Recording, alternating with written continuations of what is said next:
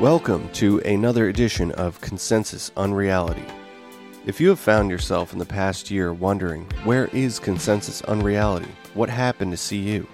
Were they swarmed by the men in black? Swallowed by rogue vortexes? No, you've been missing out big time. Join patreon.com slash consensus unreality, where we have been and continue to post regular episodes, interviews, and written content. We also host a private Discord server with all of our patrons. Subscribe for just $5 a month and don't miss a single second of the weird and wonderful world of consensus unreality. That's patreon.com slash consensus unreality. Now enjoy the episode.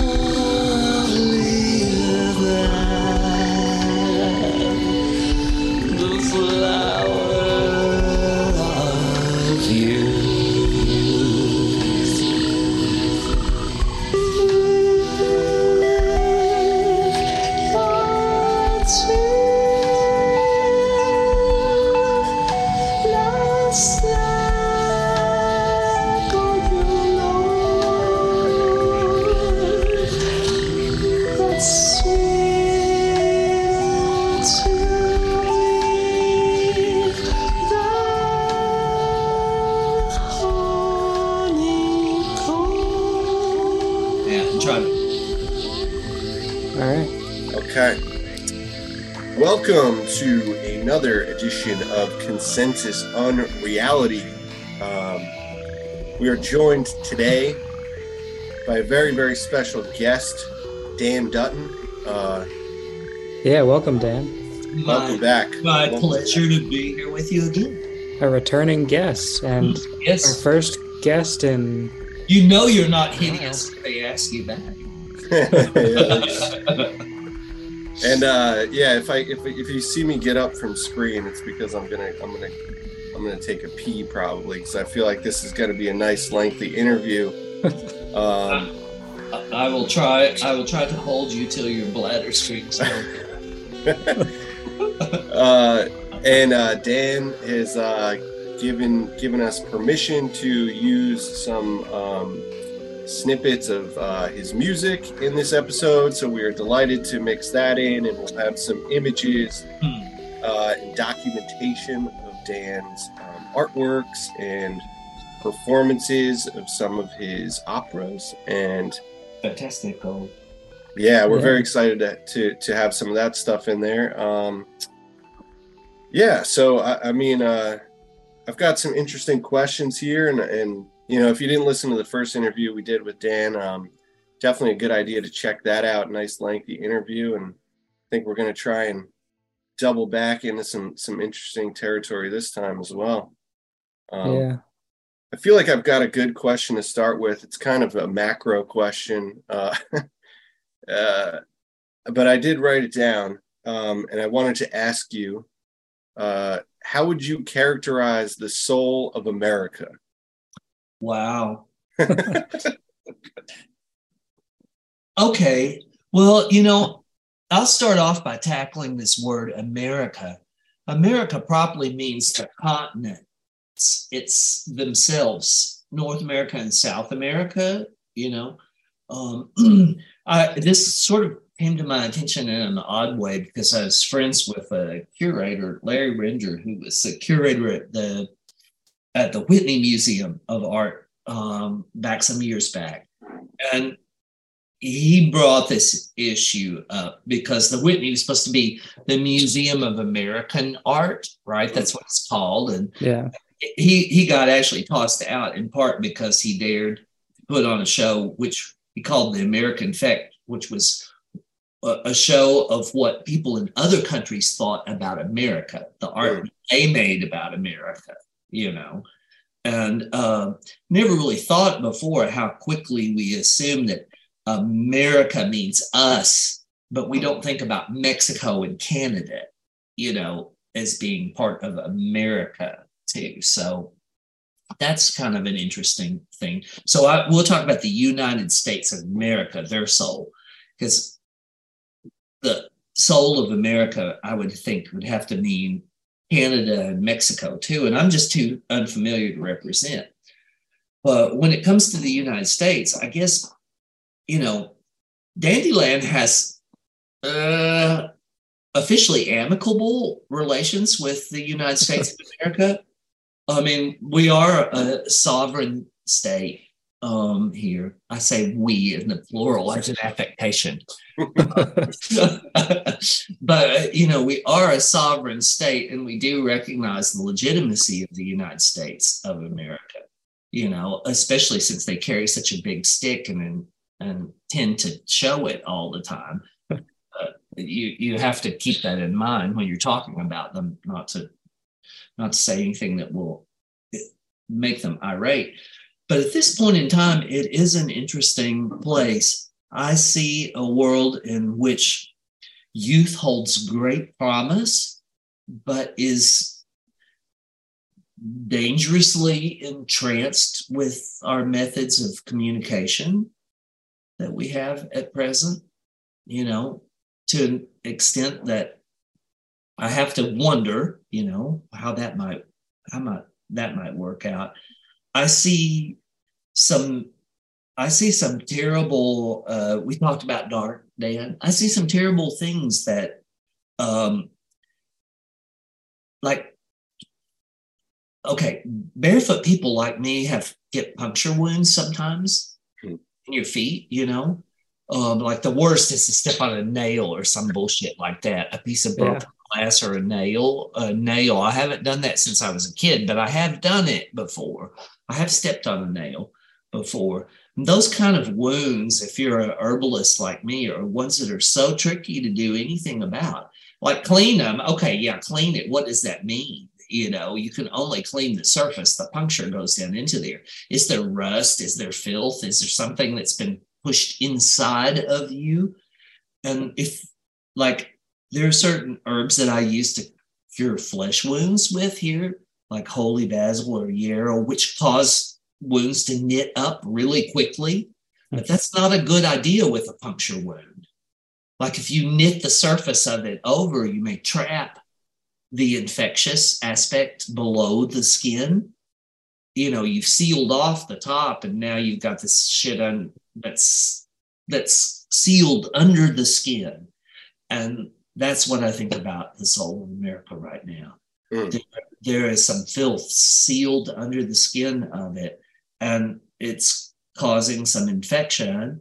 And the body politic itself, or the body of the, the uh, of us as a community, if you know, of people as a community, we're sort of at a point at this point where that we either try to process and filter this poison internally, or we try to reopen the wound and and and clean it from the outside in.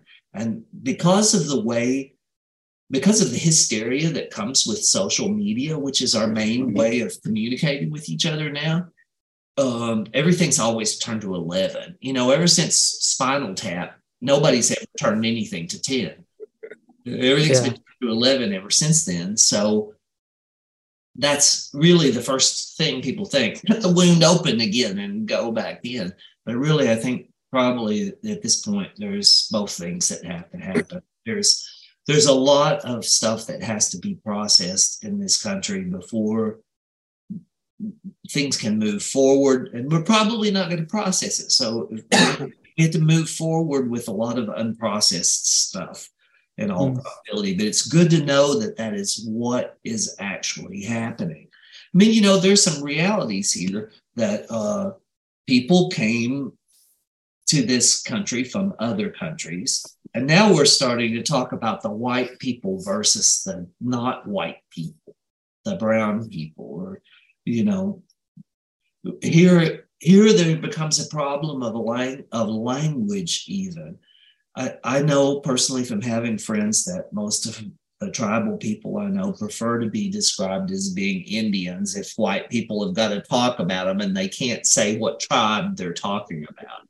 So the tribes themselves ha- ha- have this ordeal. Their, this land was forcibly taken. These resources were forcibly taken from another people, and that's an injustice. And when you build your house on shifting sands, you cannot have moral authority. You know what I'm saying? There's no moral mm-hmm. authority coming until something is some kind of, of things are made right about that. So we have, as a nation, uh, as a country, as a what is America, nation, country, or whatever, we have we have an issue there and that there are debts owed that are not being paid and there are damages done that are not being recognized. And the same has follows true for the resources that we have that cause us to be so powerful in what we do much of them are uh, here because of the efforts of people which the majority of the people here describe as others otherness and as speaking from someone who's on the far spectrum of otherness, Mhm. you know, I haven't even agreed to this human thing. They keep throwing it up and offering it to me, but I don't know. I don't know about this. I don't know. There's Um, there's a lot there that I, I feel this every day in my work. A lot of what I'm able to do has to do with advantages that I have that are historically based on deprivations that other people have experienced because they were able to be described as others. right. We have a we have a melting pot that's not quite melted. Right. Right. Yeah. So the soul of America is in some pain.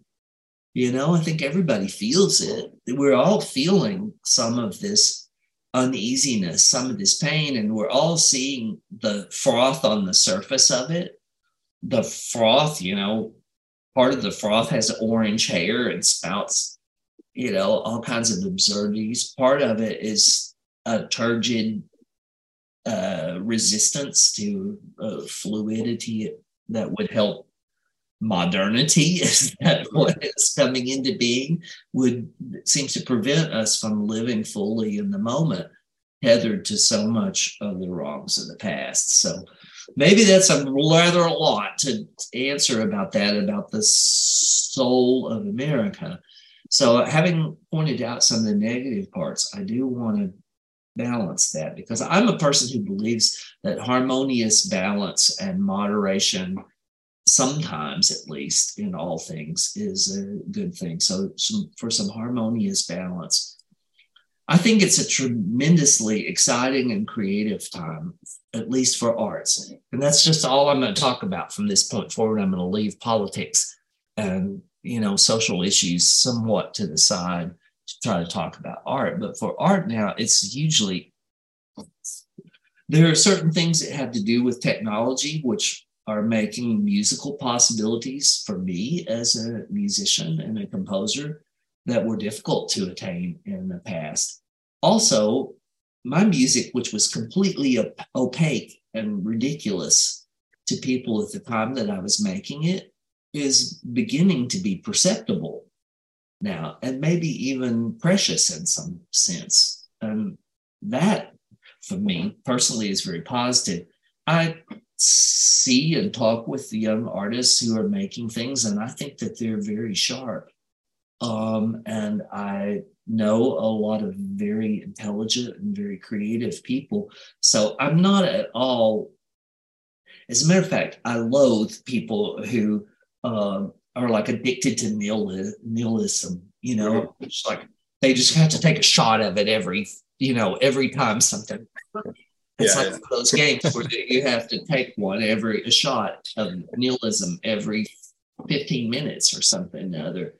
And I, I'm not, I don't, I don't think that's at all uh, maybe fun for a while, but it's not at all positive thing for you to do in your life.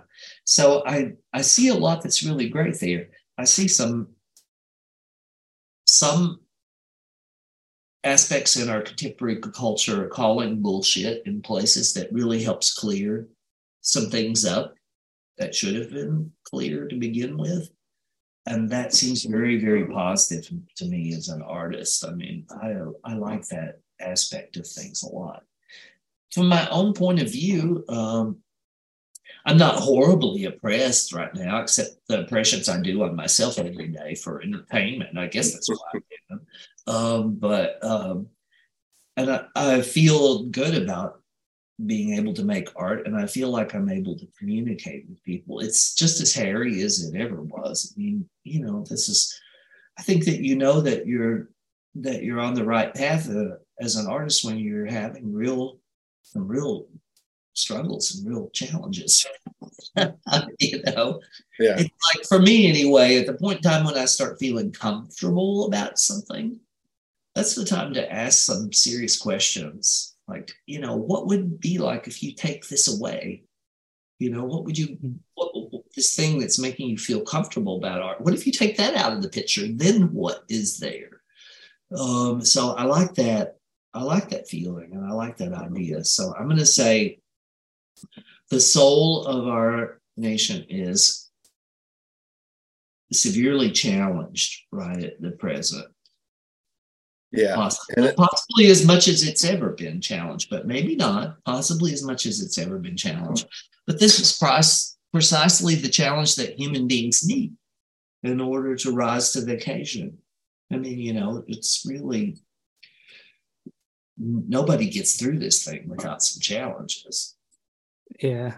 I mean, That's even inertia, even inertia and ennui are like overwhelming enemies. I think, uh, yeah, it's a very poignant answer. and I think you bring up some really interesting things in there. And I, I raised the question, the question came to mind like a while ago. Um, I was reading about American spirit tobacco and how the name was conceived. Right. And um, I think it was from either Hegel or Heidegger said that the spirit of America was tobacco. And I thought this was like kind of a funny question to ask somebody like you because I feel like your your art is transcendent, but it is also quintessentially American in a way. You know, like you you are a, a national like a, an American folk artist uh, in a lot of ways, and I, I thought that you would have an interesting answer there. And when you talk about those cultural debts that are owed and stuff, I think it's interesting how those things kind of get translated into the idea of like an American haunting, you know. And I think this is this is something that's kind of talked about with with the film The Shining and the way that Kubrick approached it as this as kind of encapsulating um, American atrocities and horrors, things like so abstract mm-hmm. and stretched out into this compacted labyrinthian, you know, horror. That's weird. I just read The Shining uh, like a week ago, the mm. book. Mm. Um, yeah, that's really. Uh, I mean, one of the things I think that is a, a, sign of the times or an aspect of the times, the labyrinth is uh, very much a, a symbol that resonates right now. And you know, I, I actually, I when COVID was a, a difficult, uh, a difficult year for me because I got, I guess, long COVID. I'll never know for sure that something got fucked up entirely that year with me health wise.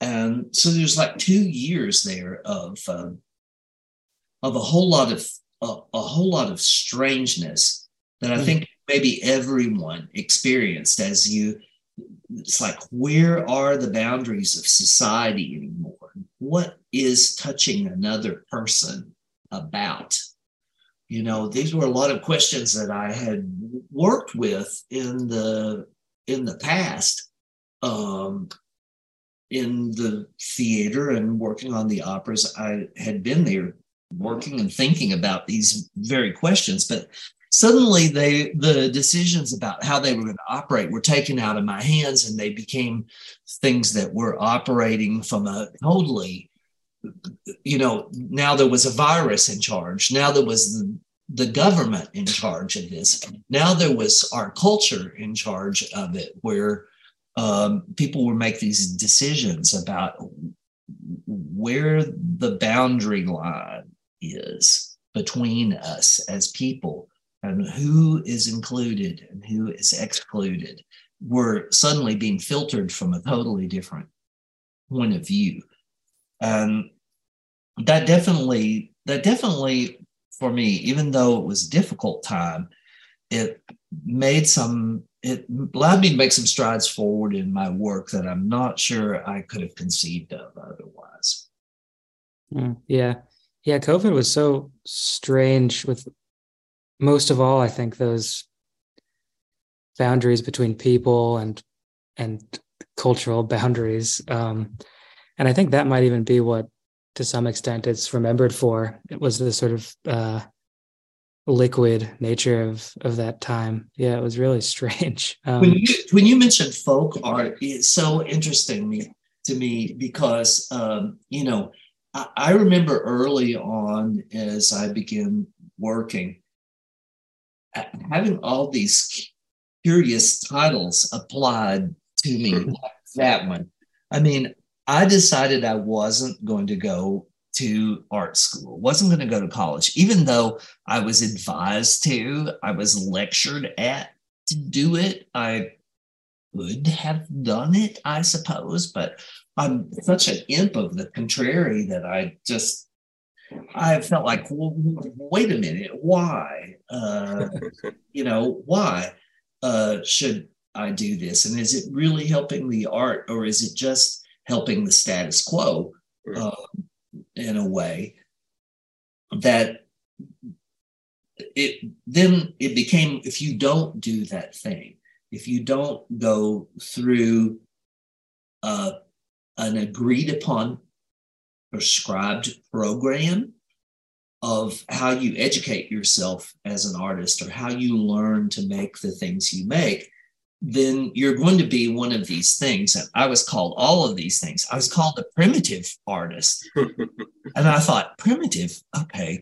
Well, I like the sound of that because, you know, that's like at the beginning, right? You know, it's like primal, primitive, primary all these things are at the beginning of process. So yeah that's true. I, I feel like that in what i do i try uh, to get to the beginnings of things. Um, and so that was that one was okay. Um, autodidact? That one okay I'm, I'm just not even going to go there because that's too complicated but if you say so but I didn't really teach myself entirely. I did learn myself entirely, but I had mentors and I had sources and I even had a process and a program. I mean, to a certain degree, I learned about art in a very old fashioned way because my introduction coming from very rural world and not having, you know, professors or anyone to to, to tell you what you should do or what you should look at. I sort of looked at the artists that I thought were highly accomplished uh, ones, able to draw and paint and sculpt in the ways and compose in the ways that I was interested in doing it. And um, I looked at how they learned to do what they did. Well, the artists of the Renaissance, they were apprentices. They started as apprentices in you know the the workshops of painters that they admired. And that's what the chinese say you know they're like choose one of the ancient masters whose work you admire and copy it until you you become an artist. Mm. you know that's the way you do it. You just keep copying and eventually you will you will learn how to do it. So i did some of that copying you know i i drew i drew uh, i made drawings from the paintings of titian and caravaggio and michelangelo and the other artists that at the time that i admired. I tried to you know sort of like see if my drawing skills were there or not. And i did all the things too that that, you would do in an old fashion like a classical drawing course where that you try to learn to draw, you know, by looking at things and drawing them, so that I would get the skills. That was the re- one of the reasons I didn't go to art school and got these titles is because I spent when I was a teenager and in my twenties, I was quite devoted to what I was doing. There was a rule then that I had to do one accomplished drawing every day um, and if I missed a day, I had to do two the next day. So I actually worked much more uh, devotedly then than I do now. Now I'm just like Donald Trump. I say I do it in my head. you know, I straw in my head and it's and it's done. But in those days, I actually was training my hand, you know, how to do things. So I was called a folk artist too, but I'm like, when do you people use the word folk? They yeah. never they're never talking about themselves. It's always a condescending word. Like they're yeah. they're fine artists and they're folk artists. And I thought, well, that's kind of condescending until I got in the folk world of music, like the world of folk music. And I mean, I guess it's true of all genres, but people are very exclusivist and elitist in every way. And you know, the folk people are the same way. You're not pure enough just because I listened to one Brian Eno record. yeah, I, I, think that that whole thing, the nomenclature, the genre, is something very interesting. Like I know that folk, the the idea of folk art is always equated with self-taught and outsider art, but to me, you know, when I when I would say folk art, I think it's more having to do with a relationship to you know regional culture and things like that. I think like experimental yeah. is one of those terms too, where it it no longer means what it originally meant. It just kind of describes something as a as a useful blanket term. Um, it's interesting how those things kind of get obscured over time. you know, I was really a sort of a junior scientist when I was a child too. I really believed in the scientific method. Um, I, you know, I'm a little more skeptical now that I've seen it demonstrated at length, but but I do think that in my art, I've thought of myself as uh, the subject of an experiment. Hmm. Um, I think you know that's where what you're talking about the the folk aspect becomes strong beyond the fact that I'm that I've come out of a regional culture that has shaped my language, my ideas, uh, my the environment I live in, the social interactions, uh, what is considered right and wrong. A whole lot of things are there are about place. They're about a certain place. Mm. More than that, in my work, I'm about an ecosystem. I'm about a very specific ecosystem, and it's one that's centered right on this one little hill in the knobs of Kentucky. It's a distinct ecosystem. If you look through my work, if you could see the entirety of it, you would see what the plants and animals and people of this area are like, at least seen through the eyes of this particular subject. You know, uh, you can call me Petri dish number 31. you know, that's the one where this experiment is growing and blooming. Mm. And part of it has had to do with me having a devotion to this place and to this ecosystem and the and being an equitable member of it you know like i'm just one thing here on this particular hill at this particular time there's some giant old nearly old growth trees that are extremely important they maintain the temperature and everything else there are a lot of creatures a lot of plants i grow most of my food and so you know everything is very interlocked here and but with my art, much of it evolved through travel. It evolved through seeing what happens whenever a creature that lives in this ecosystem ventures out into the others.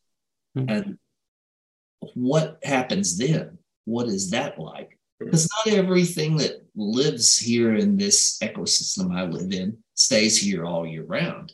You know, there are birds here that go to South America in winter and come back in the summer, right here to this same hill again and again.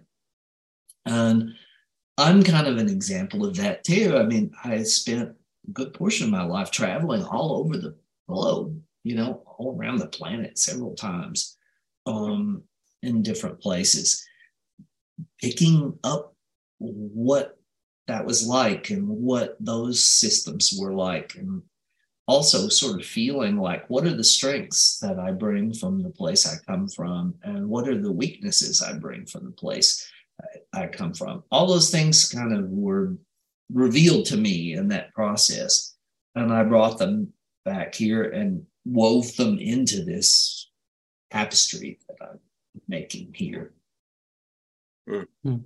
So, you know, I, I, I think um, one of the most interesting amongst the titles. There was primitive artist, folk artist, um, autodidact, and then uh,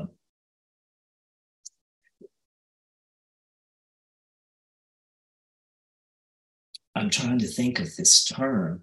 Um, it's it's one that would have to do with you being mentally ill. I mean, the art of the mentally ill was one of the first areas that I began to seriously study. Yeah try to understand what was what my own perception was about. Not like a savant. Idiot savant. That was the title yeah. that that struck me the strongest. I was like, oh great. I've like made the top out of the list. Idiot savant. Uh, you know, I felt like Iggy Pop at that and, yeah. and time. I think all these are interesting ways that someone tries to categorize someone else because there's a hierarchical aspect that's working. Sure. And, you know, as amazing as academia can be to accomplish certain things, and I, I utilize it, I work with it in my own ways. A lot of it wouldn't have made sense to me. Like if I had if I had tried to study using um, using the systems that exist, like the university system, the college system to study, who would have known as a painter that I needed to study linguistics? Hmm. I really need to understand what Proto Indo European was. You know, that wouldn't have been in the course syllabus. Yeah. For me, I had to absorb the things that I needed to make the things I was going to make, and I had to choose those. And the result was is that, um, like I say, nowadays the world is more open to the kind of artist that I am, um, and the kind of artist that I was then. I think it's a little bit more open to it. But during the time that I was coming up, it was just opaque and ridiculous. you know, the things I did were ridiculous. I think people more or less felt they were just like crazy. They couldn't ignore them somewhat entirely because they had enough heft and enough complexity.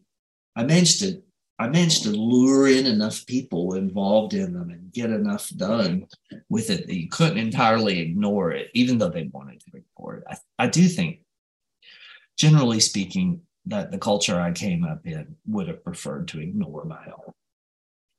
Hmm. Um, Possibly ignore me too, as well. I was an inconvenient person. Hmm. Do you, do you want to interject there, Ben, at all? Yet, or? Well, yeah, I was wondering. Um, this got me thinking about. Uh, so I, I got that pan painting from you, which I adore. It's incredible, and we were talking about it like before you sent it to me, and you were saying it was uh, inspired to a certain extent by that artist uh, Tiepolo, the the Italian painter and stuff. And yeah, I was kind of, and which that sort of art, like you were just talking about, really makes me think of like technique and like sort of you know the mastery of certain uh, forms and compositions. Um, but then some of the other art that I see you post feels to me, I'm not a visual artist, but it feels to me more interested in evoking like a sort of spiritual or uh, resonant kind of thing to it. Where do you see like the how do you see those two aspects of, of an artistic practice playing off of one another, like the sort of formal aspect, but then also sort of the more uh, intuitive side?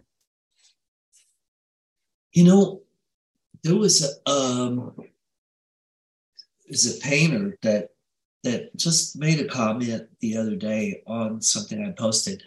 I posted a painting of a red winged blackbird that I had met. Oh, I saw that. Yeah. Okay, so that painting, I um, there's a pond here. It's actually on my neighbor Richard's place, but it, it's kind of connected to Dandyland. and if when you're driving out on the on the little road driving out of Dandyland, you pass by this pond. So I passed by it, you know, not every day, but several times, and the weird history happened there. There was there were some muskrats that got in there, and they ate all of the of the cattails. I don't know if you know this plant that were growing yeah. over the pond. They ate them all. They wiped them out there. And the red winged blackbirds that were coming there were nesting in these cattails. I was like, where are they going to nest?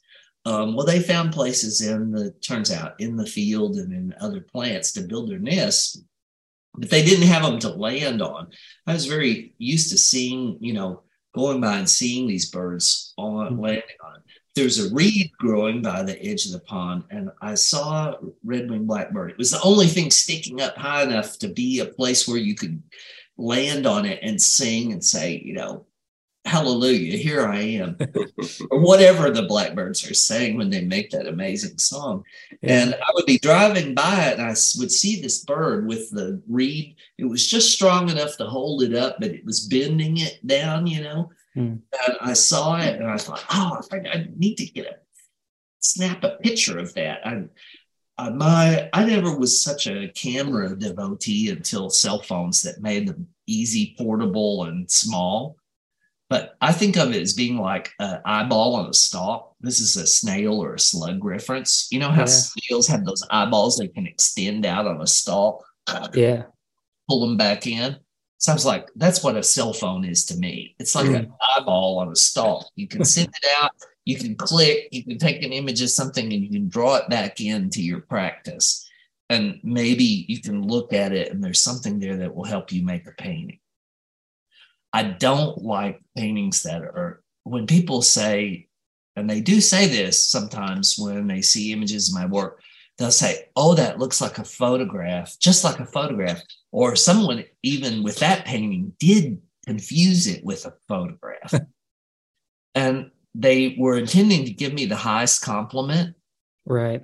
But actually, I sort of dislike that. It's not yeah. it's not hard to paint photographs really it isn't you just have to be patient and diligent mm-hmm. you know to do that do it pixel by pixel it'll look exactly like it yeah you know what i'm saying so right right uh, it does take some skill to begin to paraphrase the photograph and turn it into a painting but that's not what i'm really interested in when i'm capturing things anyway i saw this bird on this thing several times. But every time I was either with a friend, I was in a hurry to get somewhere. It's not in a place where you can really stop in the road safely and take a picture anyway. So it would be an image I would whiz past and I'd think, ah, oh, that's a painting. I know I can paint that. Hmm. Um, I just need to snap a picture of it. And finally, I realized after like a dozen times of seeing it that I was not going to get a photograph of it. And the time came around, my muse said, You're ready to paint? Paint. And I had a canvas stretched, and I was like, Okay, I don't have an image to work from, but I know what this looks like. So I painted it entirely from memory. Um, and it works. You know, it, I know enough about painting birds and painting plants and how to do that, that I was able to construct that artificially completely. You know what I'm mm. saying? It was yeah. made out of whole cloth. Nothing was actually there at all.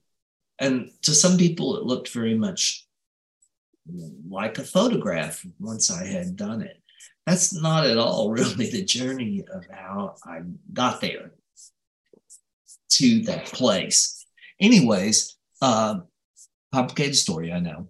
But this painter came on, and he's someone who was highly trained, uh, like a portrait painter, someone who went to, you know, uh, school and became very trained portrait painter.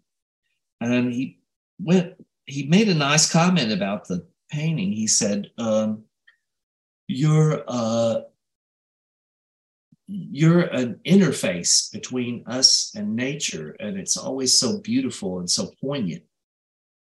And I really, that brought me back around to what was kind of really happening with the painting. What he's talking about is the the feeling. I guess the feeling is the word you would use there to describe it. The feeling or the emotion that you have from mm. seeing an image like that. And it made me think about it. Oh, yeah, a few people know this bird and they know the sound of this bird or maybe they don't even know it, but the birds spring singing in the springtime, and there's something about that whole thing that um, strikes a note of hopefulness to people, but also points out maybe how transient those things are, how temporal, and how, and then it becomes about us. You know, then it becomes about our life. Oh, we we're beautiful, but we're we're transient too we're not going to hmm. last all that long. we're just a glimpse. We're just a flash of light. You know, it's like the French philosopher said the photograph is just a flash of light of something which will never exist again. Hmm. It'll be gone. And that's been pointed out about my work before, how it is related to that idea of photography, even though maybe I'm just a maybe I'm just a meat based camera. Well, it's the it's the reverie too, right? I mean, the, the reverie is something that you've talked about before with Debussy and the mm. influence of, of Debussy in your work. Um, I'm also gonna I'm gonna slide in here a, a listener question because I feel like it's a it's a good time. Um, oh, Good. It's beauty of the internet too is that we fielded a few listener questions for the interview. Um, so yeah, this is a this is kind of a two part. Uh, this comes from listener Buckers and listener Cool Toad using their handles. Um, but you mentioned all about, I'm all about some toads. Yeah, right. And you mentioned the muse. Um, so to you, where where do you think creativity comes from, and what are your thoughts on channeled art? We're hitting you with the macro stuff, right? Oh, I love this question because uh, I've heard it before and I'm gonna I'm gonna use the same answer I used then. The first show that I did, uh, because I didn't come up through you know any sort of system, I just came out of left field to these people. I approached an art museum when I was in my early 20s. This is in a university uh, near. I won't tell. I won't tell the name of the college, but I I approached them and I was like, I'd like to do a show of work in your art museum, and weirdly they agreed to it. And I was so naive and un, uh, unschooled at the time that I used an exactly precise word for what I was doing. I called it a retrospective, which is something people usually do later. Yeah, yeah. rather than at the beginning. but I had a lot of work. I had been working really hard for a long time and I had pieces that I thought were the best. And so, anyways, I was able to fill this art museum pretty much full. And it was because it was a university art, art museum. Part of it was, uh, part of the deal was, is that I do a question and answer session with the senior art students who were practically my age at the mm-hmm. time, you know? So that was a little odd. They were there studying to go to school, and I was there showing in their art museum. Mm-hmm. The professor who was doing it set it up in this way that they had to write their questions down on a slip of paper, give them to him, and then he would recognize them to stand up and ask the question, you know, and then I was supposed to answer it. So the first question was, Where does your creativity come from? and oh, I have such a, you know, maybe it's like some slight Oscar Wilde gene of the perverse or something, an imp of the perverse. my mouth opened and my barbed tongue came out, and I said, Well, there are two theories about that.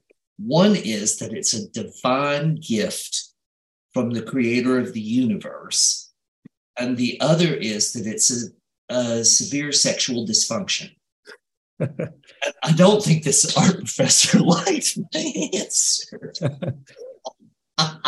yeah. In fact, that is our society's two theories of what, um, you know, I would describe it in a very different way. Being a devotee of the cult of luxury, I guess I would.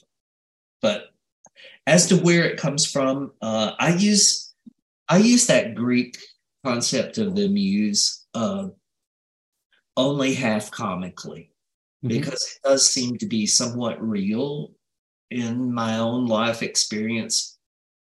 Not so much in the sense that I like envision my muse as being uh, an etheric woman or an etheric man that I talk to, you know, about what I'm doing. Like, have you got any ideas for paintings I could do? Yeah. It isn't like that. Uh, instead, it's more like certain things come around at the at a certain time. Um, mm-hmm. Different different different great wheels of meaning are all turning, and at certain points in time, things line up.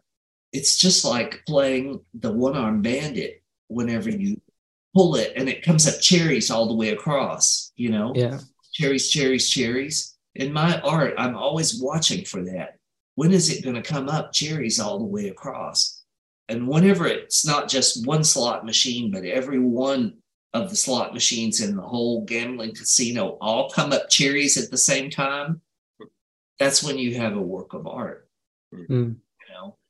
You know, it's yeah. usually because you have devoted yourself to it in some way. So that does seem to work like the Greek model. Do you know what I'm saying? Mm. You, devote, yeah. you devote yourself, you can personify this thing and say, and why not? Personification is one of the things that artists do. You mm. look at a rock and it's a rock. You you look a little harder if you're an artist and it starts to look like it has an eye and a nose. You know, if I just chip it a little bit over there, it would have two eyes and a nose. Well, while we're about it, let's make the mouth. And the next thing you know, you're you're making Michelangelo's dying slave, Mm. a sculpture that I have a long interaction with. Mm. You know what I'm saying?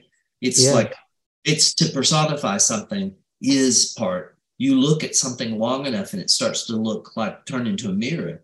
It starts to talk to you. It's you talking to yourself. But this is the way you reach that place where you can talk to yourself. And uh, so I think of my muse that way.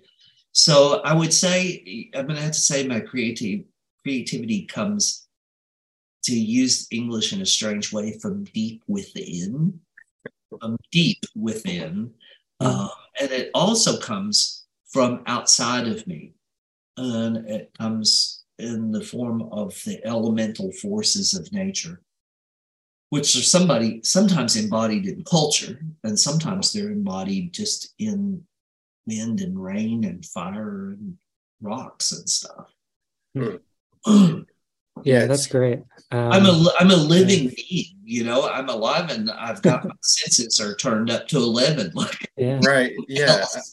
I was I was going to follow that up. Um, yeah, it, it seems that you you live in this extra sensory state um and it, it kind of made me curious if you ever kind of like hit the brakes and kind of induce like a demystification if maybe you ever get overwhelmed by that kind of state uh okay. I'll tell you a story about that. I'm a I'm a plain francophile. Okay, first time that I left this country, I went to Paris. Uh, It was for art. You know, I um, was curious. I did a show, and um, um, this was in Cincinnati, and a, a very wealthy, super rich crowd that I did this particular show of people. And one of the people that came to it bought some art, and they were like, um, they became interested in what I was, and they couldn't believe I didn't have any education or any training or anything like that. It's so odd that people didn't give me any credit for all the studying that I did and all the work I did, but it doesn't matter at all, I guess, unless you have the papers to prove it. So, anyways, this person who was would be a patron was a patron um, said, "I will. You, you're you, you're a great artist, but you need to go. You know, you need you need training, and I will pay for it all. I will pay for you to go through the whole system." Do it, and I'm going to set up for you to meet this mu- museum curator. You know, the curator of the museum in the state, and to you know to confirm what i'm saying and then we'll do this. So anyway i thought well i wasn't really interested in going to school at that point because i was very busy. Uh, but i thought okay to be polite i will go and do this thing. And i was interested to talk to this the director of the school and the curator. So I took a few of my works, which he had asked me to bring with me, and I went to meet with this guy. And it, amazingly, this man was like such a such a real and generous person in that he looked at what I was doing and he said, uh, "I don't think that you need to go to art school," which was frankly, I'm sure that if the school could have heard him say it, they would have slapped his mouth. Um, for doing it. He said, "What? But what you need to do is you need to go to Europe, and you need to look at the works of the so-called old masters in person. You know."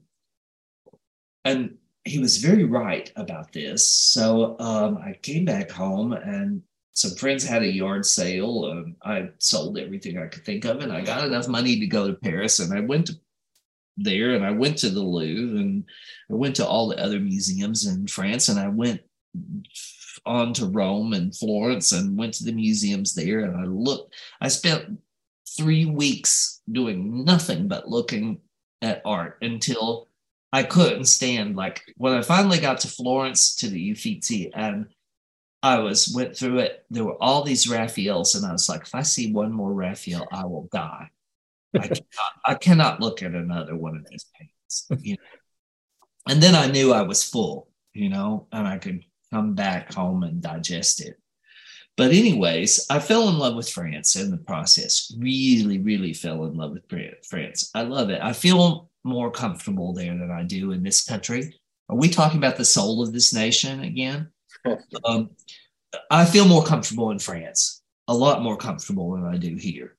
You know, as a person, I'm not going to move there. I used to have fantasies of living there for a year, maybe, but I probably won't even do that. But I love it. And I've been there nine times. So, about time number six or something like that, I was on the plane and I was flying uh, across to get there. And I was like, you know what, Dan? You're a much more sophisticated man than you were when you first went to France. You know, maybe this is time for you to take off those rose colored glasses that you have on. Ma vie en rose. Take off the rose colored glasses and see Paris is a city. It's just a city like all the other cities. I had by that point in time, I had been to the a good portion of the big cities on the planet. I was like, it's a city. It's look at it. How about you take off the rose colored glasses and just look at it as a normal place? And maybe you'll see something you haven't seen before. And, and maybe, you know, it's not all like so romantic as you make it out to be. And then when the plane landed and I stepped off and I breathed in the air, I was like, God, I'm in love.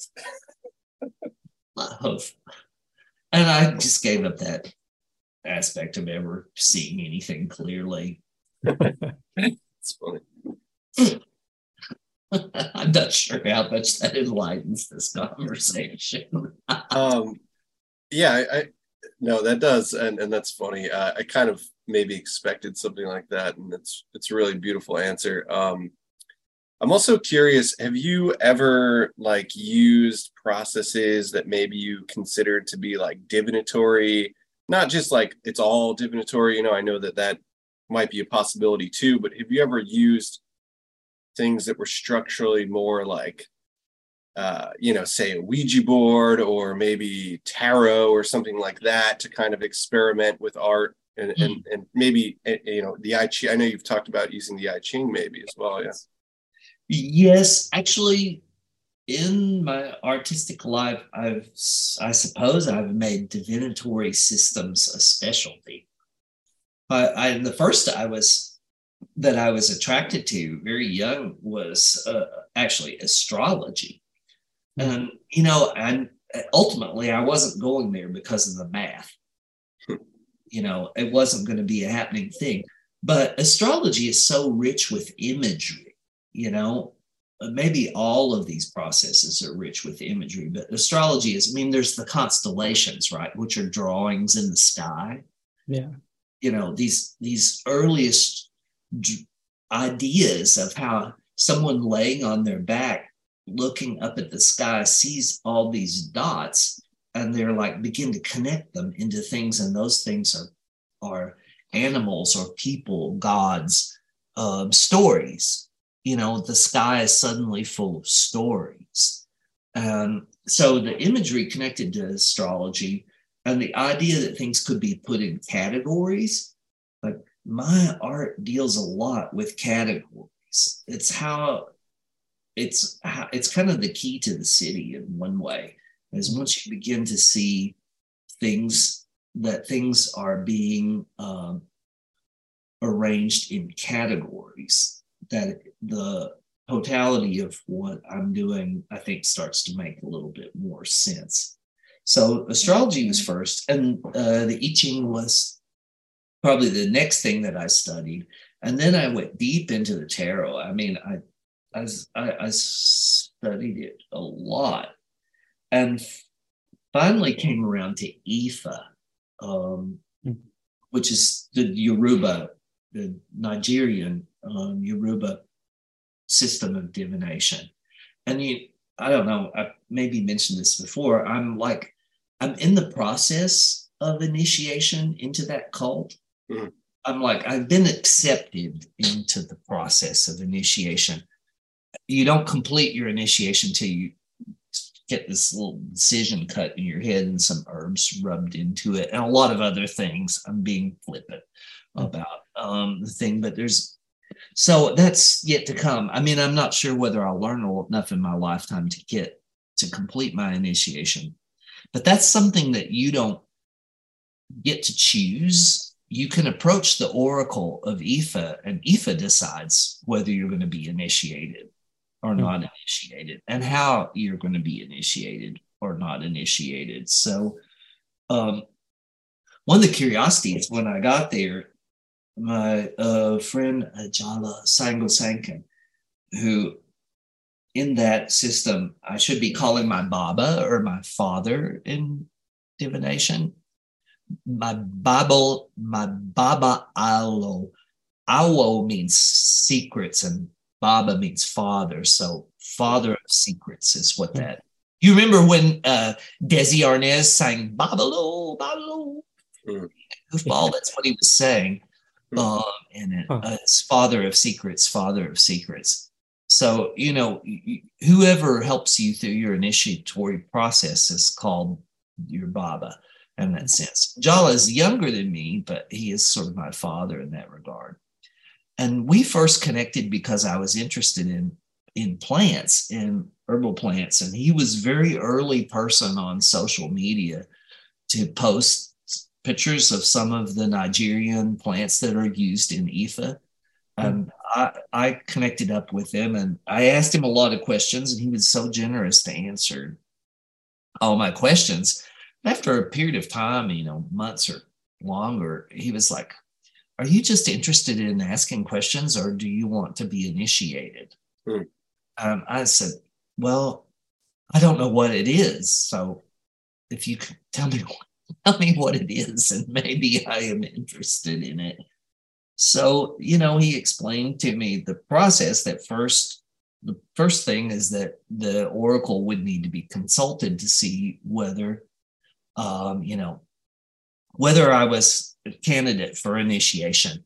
And the reason I came to to be um, to Ifa at all, to the Yoruba system of orishas and divination, I had met a Yoruba woman, a storyteller, who stayed in my studio, and she was kind of she was amazed and a little shocked by my my studio and my lifestyle here. I guess the fact that I had built my studio out of wood that came from a carriage barn from a 1800s funeral carriage barn, like the horse-drawn hearse and mm. and embalming table and everything were in this barn. You know that the that's the wood that I used to do it. I don't know exactly how she picked up on the fact that that was the case, but she walked in my studio and she looked around and she she actually tisk tisked at me um, and she got out this brazier and burned all of this incense. She had her daughter with her, and she stayed up all night long chanting and burning incense to try to mediate with all of these ghosts, I guess, um, that she felt that the building had or represented. And uh, the next day she said, the Rishas must love you because they'd kill anybody else that tried this shit. Um, and uh, I didn't really understand entirely what she meant by that at the time. But one thing I talked about her with is I was having a lot of trouble with static electricity. This is going into a weird zone, but everything I touched would shock the crap out of me. Like if I touch metal, especially in the winter, I don't mean a little static electricity shock. I mean like an electric fence pop. You know, something that I never touched metal I would pull my shirt sleeve down over my hand, you know, so that I wouldn't touch anything metal. When I had to open car doors or open doors, I would pull my sleeve over my hand because if I didn't, I would get the crap shocked out of me. Hmm. And she said, Oh, these are the kisses of Shango, and they're a sign that you need to be initiated. So I was like, I don't even know how. And she hooked me up with a her Baba, who was in New York City at the time, and we talked on the phone, and he was helpful to me in a sense, but he was not connected to the Orisha Shango that that I actually was what I needed to get connected to. And Ajala was, my friend Ajala was. So when he consulted the oracle for me to see whether or not I could be initiated, and you have to understand that I think for the Yoruba, there's a little bit of a stretch for a white person, maybe. Mm. You know, Yeah. I don't know, not so much from the Yoruba. In America, it's very much a stretch, you know, I think. But um, anyways, uh, as it turned out, I was accepted for initiation, not into one Orisa, but to three Orisa. Shango is a Orisa of lightning, and in some ways is is a, is a you could say he's like Pan. Hmm. You know, it's just like the Nigerian concept of Pan, maybe. Uh, the other one was uh, Eshu, which is a little bit like um, Eshu is the crossroads Orisha, like uh, the what's called the devil in American blues, but more like Hermes, Yeah. you know, uh, uh, uh, a telephone god, Mm. you Mhm. know, a connector, a connector Right. thing. So those two didn't actually. It surprised me that there were two, you know, because that's a lot of responsibility to learn something like that. But the third one really floored me, and that was for Ifa itself, and that's the sign that comes up when someone's supposed to become a diviner. You know, and I knew there was no way on earth in my lifetime I would be able to learn enough to use the IFA system to divine with. Hmm. You know, it's big and it's complex, and it's quite a bit more complex than the tarot. And I don't know if I could say it was more complex than the I Ching, but it's a lot to memorize. And it is a mnemonic system too, one that you have to memorize. So I thought, well, this is really sweet of the Rishas to be so accepting, but they have no idea what rough material they're working with here because I just don't think I'm going to be able to pull this off in my lifetime. And I still don't. But, um, but that being said, I feel like every time I paint is a divining act. Mm. You know, every time I paint or compose, it's a divining act. I'm opening some aspect of myself up to the unknown, to chance. Um, I mean, you know, you can be really slick about how you control a brush when it hits the canvas, but there's actually so many variables at work there that Mm. that you you're really plunged into the realm of the unknown. It's like I think then it's almost as though the nature of your being, and I want to. I mean, I'm. It would be crazy for me to say your moral content, but in some ways, I guess I do believe that's true. That you have to have a certain nature to you. You have to have made certain. You have to devoted yourself to processes that are good um, in order to be able to plunge into this environment that would cause anything that wasn't cohesively held together to just dissolve. And I often feel that way whenever I get really in the zone creatively. I come out of it, I'm like, my atoms are coming apart. Hmm. Yeah. You know, I'm literally like, I feel like I'm drifting apart, like I'm a cloud that is dissipating because nothing can hold it back together again. That's because I've been in this other world where things are not held together the way they are held together here. Yeah. You know, you Huh. don't have the same things to fall back on. Up isn't up, down isn't down. light isn't light, and dark isn't dark.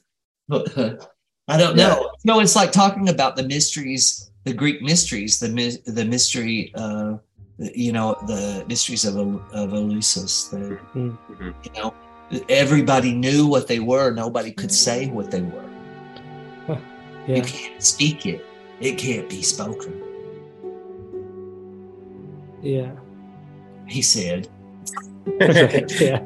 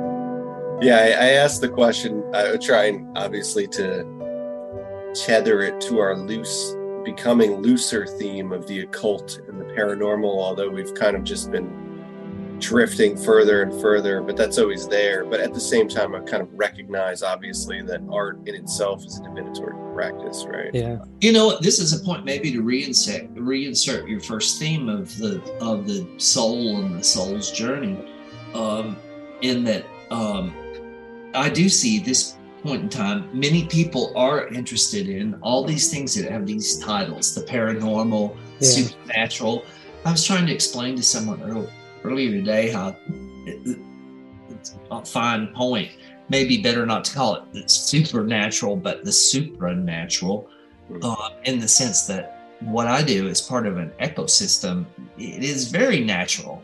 It's like that's my job in this thing is to be uh, the divinatory. Uh, I am a Ouija board. I don't use a Right. Ouija board. I am one. I'm yeah. a fucking planchette Yeah. yeah, yeah, right. Exactly. Yeah, yeah. So, um, yeah, I do see this interest that people have now. I'm not dismissive about it, even though oftentimes it goes into, frankly, Cookville for all of us. I mean, I uh, probably every day there's a moment I have it that I'm like, this is Cook, this is Cookville. There's too much synchronicity happening. Yeah. Um, you know, or wait a minute, this is something, there's something here that is not the official explanations of Mm. what is here. Uh, and it's not being seen because the explanations are in the way. Right. Right. Yeah, yeah. Yeah, they're the thing. They're the screen. They're the fog. The the the the thought patterns, the sentences, the words. And then I'm like, it's the language that's guilty. The linguist in me says, okay, uh, neural pathways that form words, sentences, phrases, and meaning in it are things that we encode into our brain too. We're encoded with the English language if we speak English, for instance. And so we'll have what many languages have. We'll have a valorized content for the ideas, for instance, of light and dark, Mhm. where light will be positive and dark will be negative, yin and yang, male and female. Everybody loves it. It's so neat. It's so binary. It's so digital. It's so one and zero. Um, like, remember every time I think about that, Laurie Anderson's quip about how in the digital language, everything's either a number one or a zero. Mhm. Doesn't leave much room in between for the rest of us. Yeah. So, you know, I I feel that um, see at present how that people's interest in what's called the paranormal, the supernatural, all these things that are that um, is it science? I don't think it is. It isn't science that's willing to dismiss this all quickly and shove it under the table. I think it's something else happening in our culture that really can't be called science. Yes. Um. Yes, absolutely. Uh, that's so, Yeah. you know, I resist it. I resist that, and I Yeah. and I applaud the people who are seekers. Okay, maybe the languages they're l- using are funky clunky compared to what? Because I, you know, what's more funky clunky than academia speak? Yeah. Yeah, you get you get a, something really interesting there. Um, what I see as kind of being endemic of our culture now is this drive, this inclination towards the superimposition of narrative, uh, Mhm. coming from you know because of the internet too, like the the superimposition of narrative coming from disparate places, um, and that drive towards pattern recognition, but it it starts to get away from the actual experience, the actual experiential, and, and how personal, how vague, how abstract that can be. Um, How rich? yeah, absolutely. Yeah. That it kind of brings to mind the uh what what's your your position on the whole AI art thing, which is like something that a lot of artists are either concerned about or not. Glad you asked this question of the moment. Um, well, um, guilty. I'm guilty. I've I have I have participated. Oh, Um, sure. Yeah. Um, and so here's my thoughts about it from the first time that it sort of came up as a thing that could be seen anyway in social media. Yeah. And I'm sure you remember all these paintings that are prints that you could buy of AI generated things. First, they were being sort of advertised. And Mhm. actually, I, I ran into at some point in time some extremely academic thing where that um, maybe this was out of China too, where someone was was trying to make a children's story about an AI that was a composer that was Mhm. composing music. Little AI composes his first music, which curiously sounded like uh, atonal beat loop music. Yeah. You know, it's like okay, junior AI.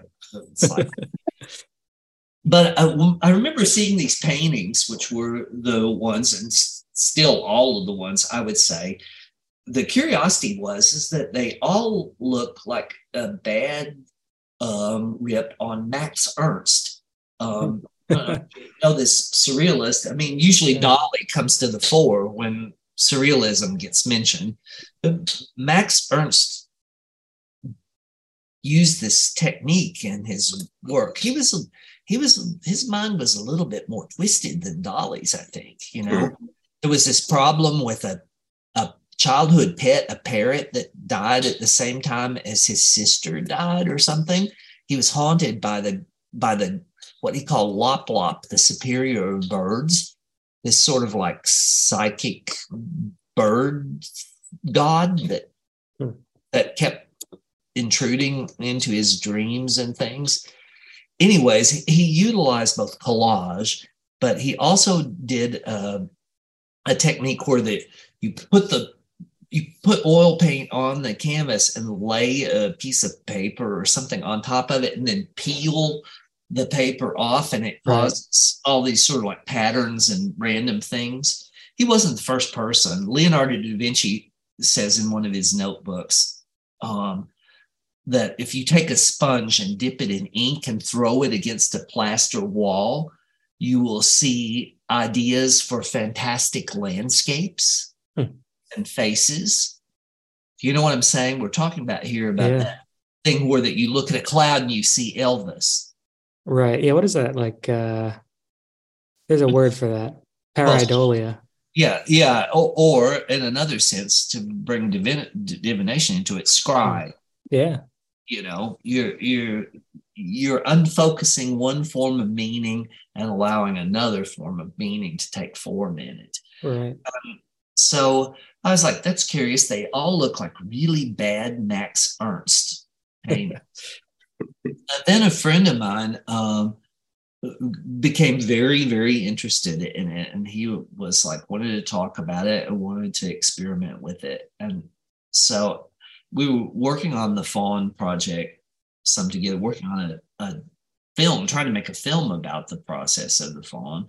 And uh, so i told him i was like okay you can we use photographs from this book I made? I made a collage book for the fawn, and it was a pornographic book or erotic art book, pornographic book made of collage, and I used a some porn magazines from the 90s, I guess, or 80s to to cut up into pieces along with a lot of other things. I cut a very rare Italian book up to make this thing, which probably some somewhere there is a librarian or a book lover who is going to curse me um, what I did, but I needed those images. So I cut up a number of things and I assembled this uh, book of images to go with the fawn. Um, the the different the different sections of the fawn each got a page in this book, and I just was trying to approach the subject directly from its erotic content because of mm-hmm. Pan and the thing. So what was interesting is, is that the AI, because it wasn't probably a more expensive program, eliminated everything pornographic. Oh yeah. You know, everything that would have been a human body was turned into something that looked kind of like a statue that had been carved. Mm. You know, it's like amorphous, right. nearly an elbow, nearly a shoulder, but no genitals that you could see anywhere. So it curiously censored out all pornography from the thing. They might not be allowed. Uh, yeah, that's not so. Yeah, yeah, it's not so but, curious. I think that's what like I, brand. Yeah. But what I thought was really curious about it was is that it did recognize something that I thought might give it pause, and that's that I had used collage. And mm. collage means cutting. In this case, with scissors. And I'm one of these people who believe in the individual hand. I guess I could give to you a drawn outline on a piece of paper to each of you. I could draw an outline on a piece of paper and give you a pair of scissors and ask you to cut out that piece, you know. But I wouldn't believe that you would be able to do it to my satisfaction. Mm. Sure. Yeah. Yeah. You know, I would cut it differently. Yeah. Yeah. Yeah. So I thought, will it recognize that cutting was used? that this was made out of strata that come from different times, different places, different aesthetics, different medias, and different cultural contexts.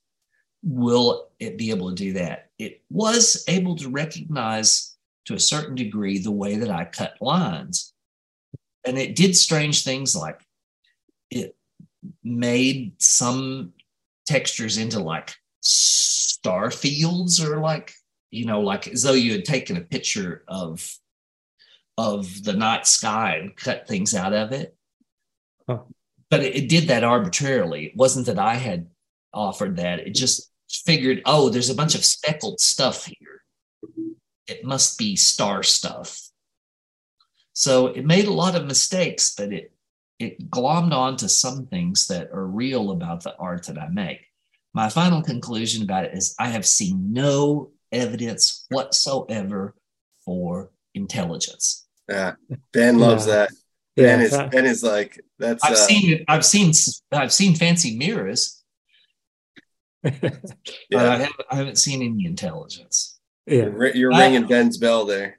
I don't, I ex- and I frankly don't expect to see it either. So no, we won't. It'll, I think people are barking up the wrong tree there. I think they're just barking. yeah, maybe yeah. I think yeah, there's, there's a lot of people are, people are so egotistical too. People are so vain.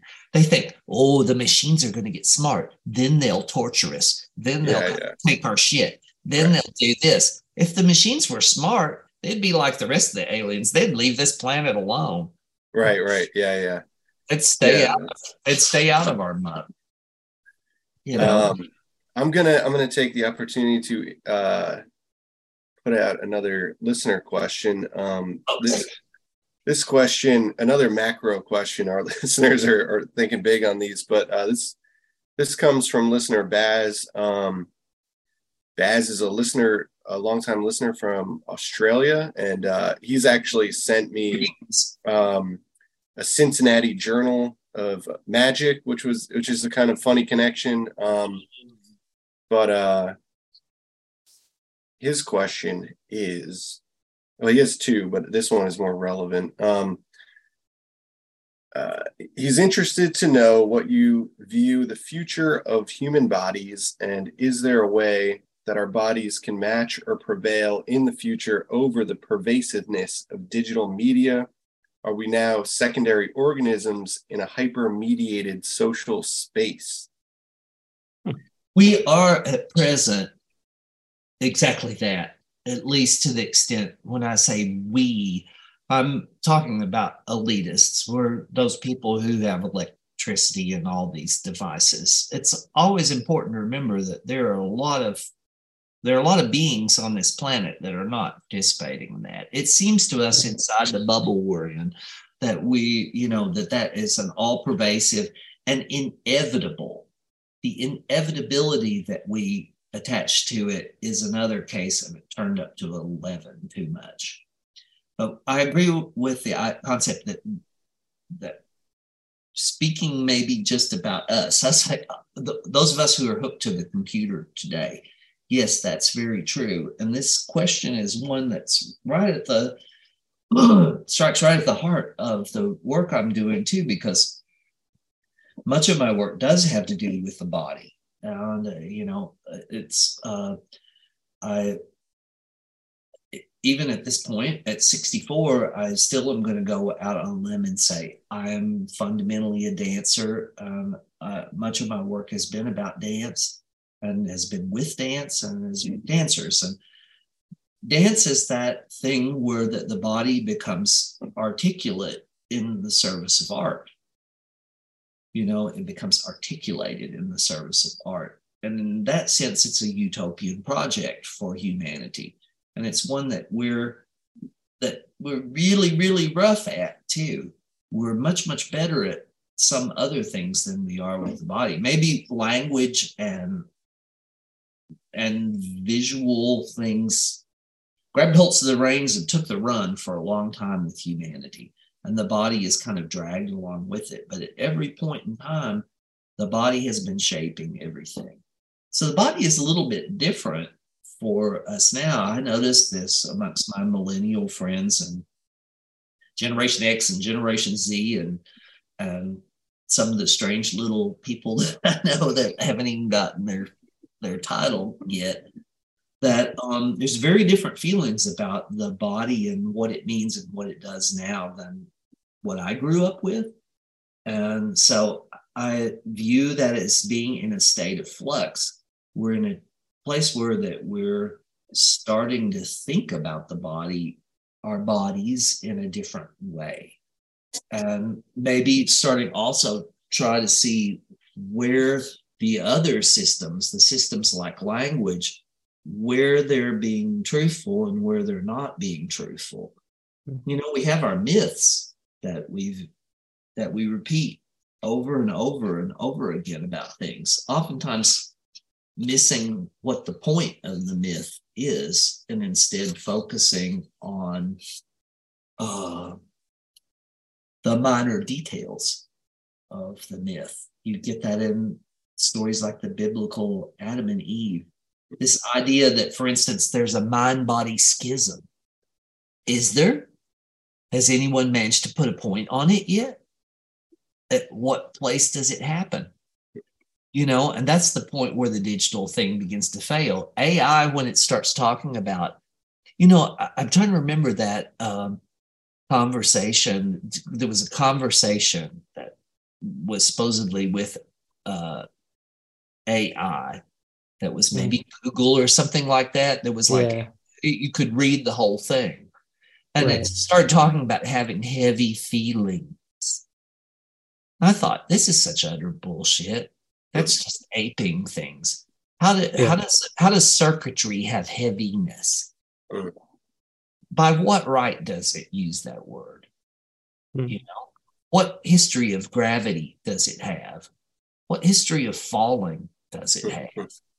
You know, it don't have it don't nothing know nothing about heavy. don't talk to me about your heavy feelings. Stop bullshitting me. And then I thought, oh, it isn't bullshitting me. It's just repeating what it knows can be said. Yeah. Um, so I'm kind of feeling the same way about the body. I think that we're I think that we're in the infancy actually of understanding our bodies, both as uh, as a as a thing, a site of living, uh, a locus of living, and I. What the digital world brings to us so far has been what it uh, what technology always brings to us the second time around. That's pornography. Yeah. and beyond that, to what degree does it do besides kind of keeping us focused in front of it so we don't get as much exercise as we might get? But otherwise, what? I mean, how do we interact with our bodies with this digital thing? It's not that much. I mean, you know, typing. Who thought typing was going to be a big deal? Um, so I think that the artists and thinkers who will give some definition to this question that our down under friend has posited for us are yet to evolve. You know, I think that we're just on the edge of discovering things like that. Yeah. One, one of the things that was so uh, working on the faun that was such a revelation to me was the idea of the homunculus. um, that um, that um, Moshe Feldenkrais evolved this idea. Do you guys know of his work? No, not. I don't think so. Okay, so Moshe Feldenkrais uh, was a scientist who was working with Marie Curie, hmm. but he took a tangent off, not towards radiation, but towards the body instead. And he developed this idea that um, you can make an image of the the articulation of movement neural of neural pathways in the brain that have to do with movement. Mm. you can make an image of it which you can call a homunculus and it works like this.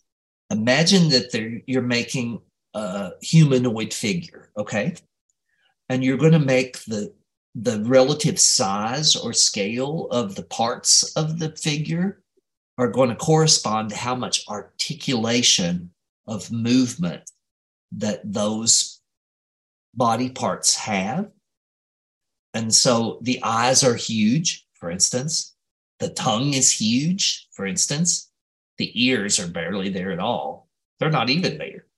Um, the fingers are very huge um, the back and elbows and hips and everything else, not so much. I mean, our toes are not nearly as articulate as our fingers. Mm.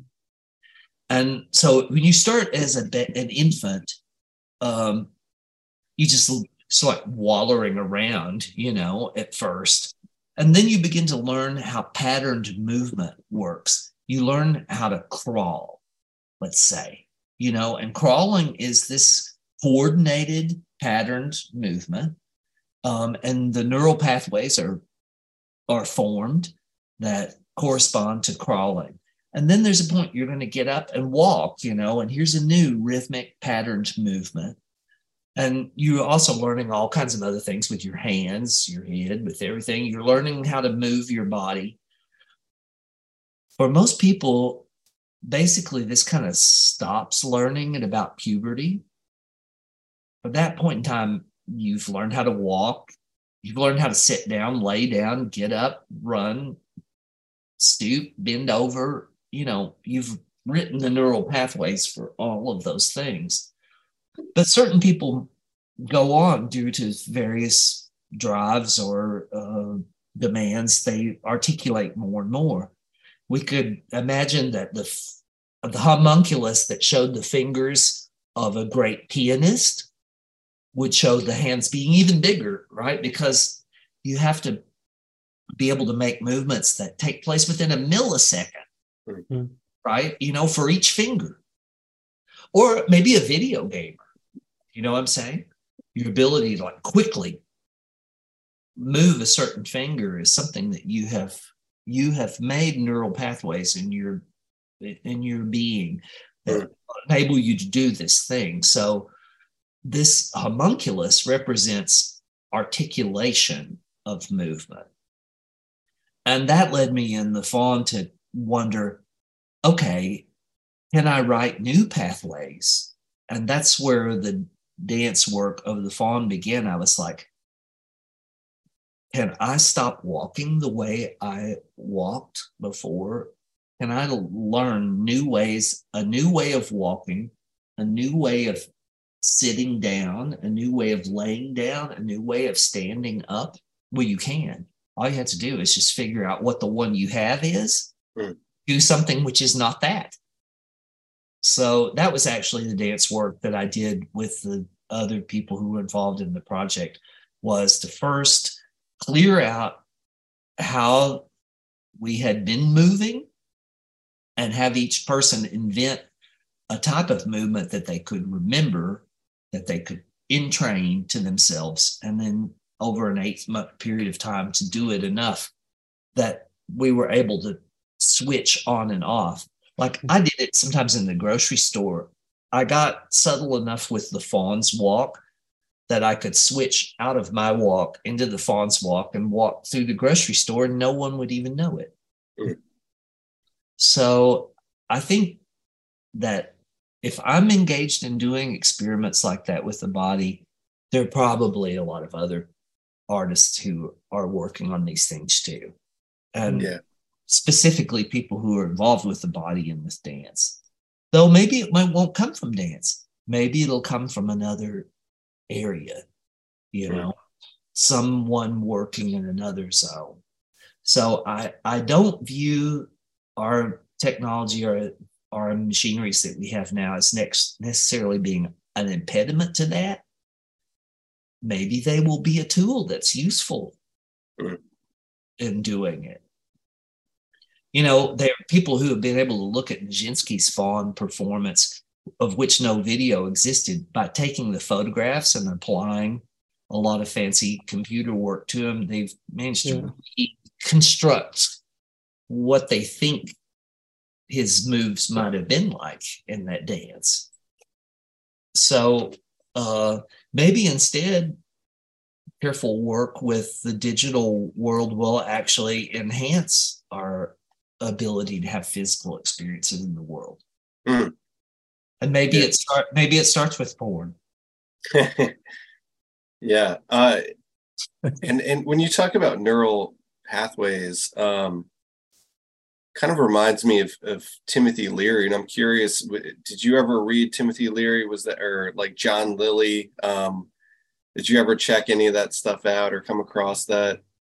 Yes, I did. You know, that more specifically than their work, I remember running into a book back in the 80s called Sensitive Chaos, which was about um, about how water especially things that have that have turbulent can have turbulence or movement to them. Like there's this deal of you can take like uh, sand and put it on a metal plate and then have it vibrate at the tones of different different tones on the musical scale mm. form different patterns on the sand cymatics. Uh, yeah, cymatics, right. Yeah. Or you same thing with flames. You know, you can have a flame and it can be shaped by this uh, by the forces around it. So these are the forces of wind and and the nature of fluidity to form hmm. uh, you know turbulence. If you see uh, fresh water running into muddy water or muddy water running into fresh, you see how it goes outward and forms this like nuclear cloud, right? You know, mm-hmm. it's resistance and it starts folding back on itself to form a mushroom cloud like shape. Yeah. Which is what the, I think what the Mayans had in mind whenever they, in their glyphs you see out of people's mouths, you see this, this sort of like flowing, flowering form. That represents speech. Well, it's literally happening. I mean, you know, it's literally in the sound mm. in front of you. There's a, a, turbulent shape you can't see that's made out of the vibrations of your voice coming out into uh, into the realm. So I um, that book, which I think is much connected to Leary's work and other things that kind of came out at that time, uh, that that had an influence. It started me thinking about how there can be invisible things happening around you, which also have aesthetic forms. Mm. Yeah. You know, maybe that's an idea of ghosts too. Right. Yeah. Yeah. Have you read uh The Spell of the Sensuous by David Abram? Mm. No, I haven't read it. I'm taking a note right now. Yeah. A lot of It's on this line. Well, it's uh it's kind of a hard book to explain. It's kind of him taking a he was like a sleight of hand magician and he was studying among like the sort of like indigenous magicians of uh like rural Asia and he was kind of learning about like their approach to the world and he kind of so he ended up trying to write this book about why like western culture would seemingly purposefully uh like pollute and destroy its own environment. This was like right around when global warming was becoming like a political issue. So it was kind of like part of that moment. Um but really the whole, the whole book has this structure of being about like language is the reason that we are alienated from uh from the world if, we are you know that, that our culture is sort of alienated from the the you know quote natural world. He's um he thinks that it has to do with the development of the non-pictorial alphabets like first written language and taking away the oral oral only aspect of communication and language and placing it in first pictorial form was one thing but then when it was completely divorced from representative meaning it became an, an abstract system entirely that's sort of when he thinks the the divorce between man and nature happened it's fascinating Um, well, you know, one thing that immediately comes to mind is a thought that I recently had about uh, hieroglyphs. Hmm. Something that I became interested in very, very early. When I was a child, I became fascinated by them. and I'm still fascinated, fascinated by them. The Egyptian Book of the Dead was a thing yeah it's like it's so much fascinated me. But there was a point where that I began to have this feeling. Maybe it's because I've worked with translation quite a bit in what I do. Like I've I, I'm not a linguist uh, exactly, but I have worked at translating some ancient texts because I needed to get to a meaning that I was sure that was there that other translators I just knew they were wrong. you know, I just knew that that was not what was going on there. So there's been a lot of like slapdash efforts on my part to translate certain texts. Um, for the for the faun, I worked on translations from the, some of the Greek texts, from Nonnus and Sappho, and and from Ovid, Roman writer, but about the subject. So, you know, and then I, while I was working on Secret Commonwealth, there was a period of time that my tea teacher, Chisato Ujiri, and I, I needed to translate some po- some poetry into Japanese, and uh, we were close enough and and aesthetically linked enough in our practice of the tea ceremony that we could kind of go into that zone. Hmm and I realized how how absolutely different languages can be. Like, Yeah. how can we be human beings and actually have languages where that people think they can be translated and they think we're all thinking alike? But my take on it was no. I mean, I'm not sure that you'd even recognize that world Hmm.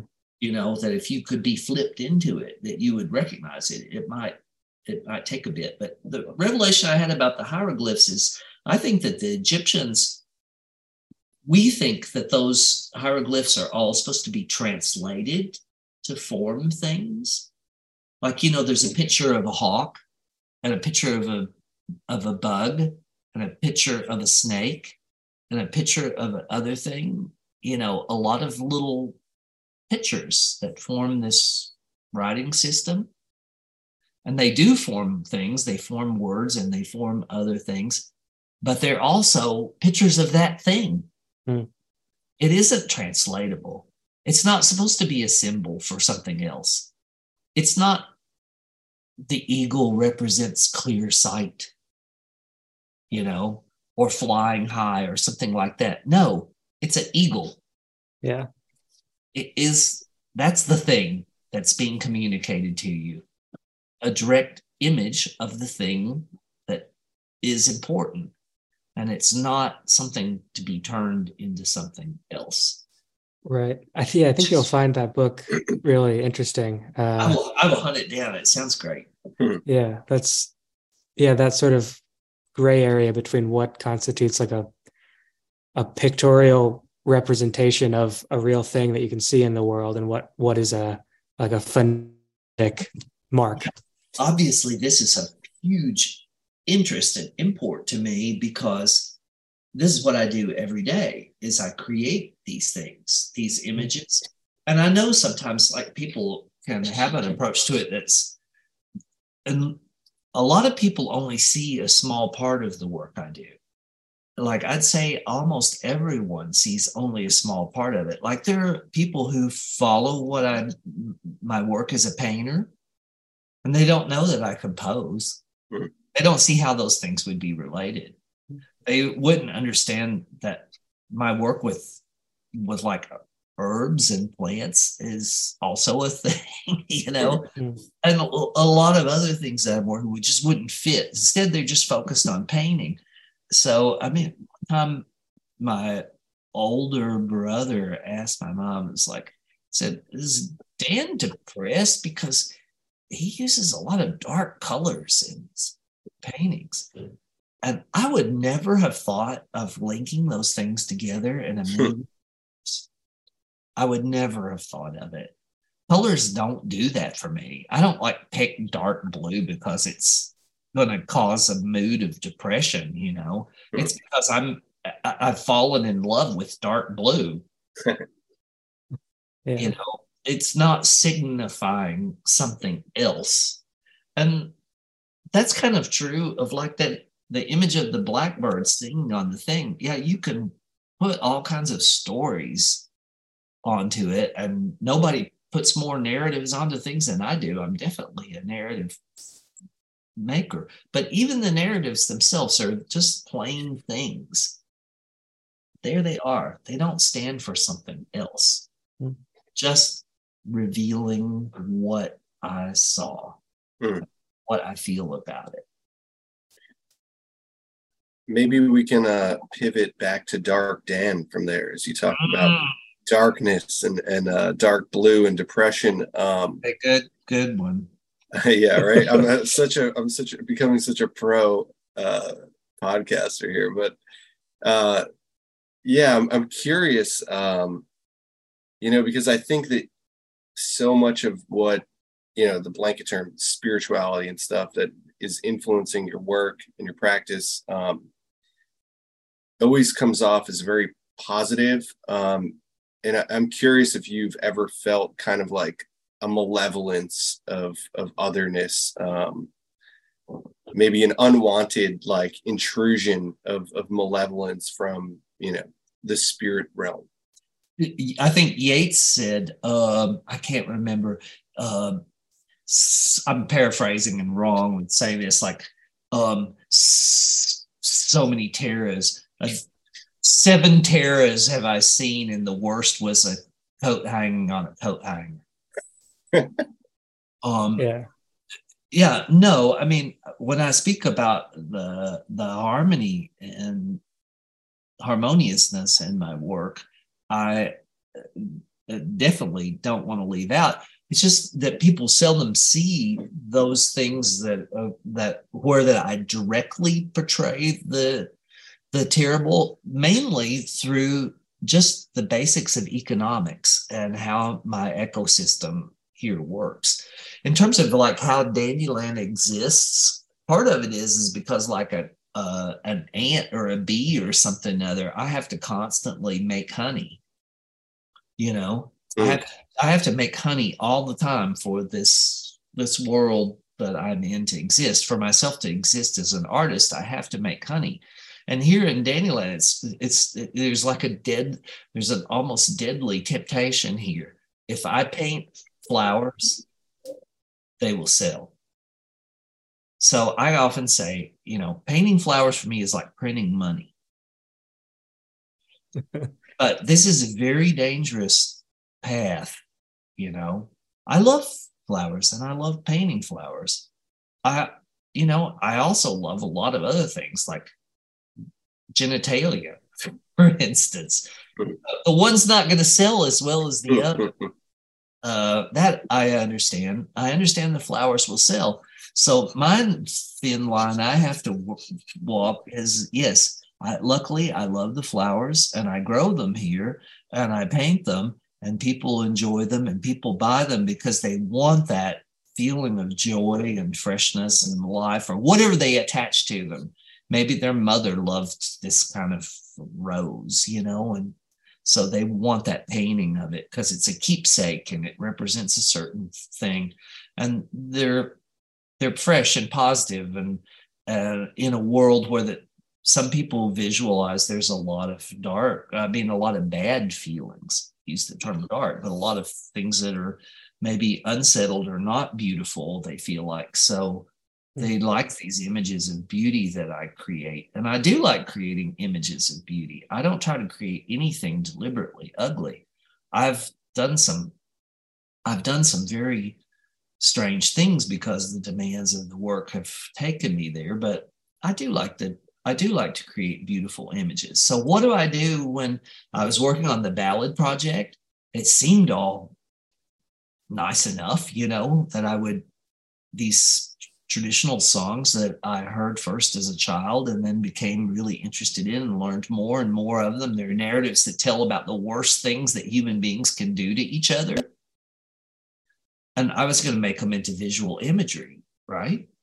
Because I saw them in my mind as visual images when I heard, I have synesthesia out the wazoo. So um, I, I could see those things.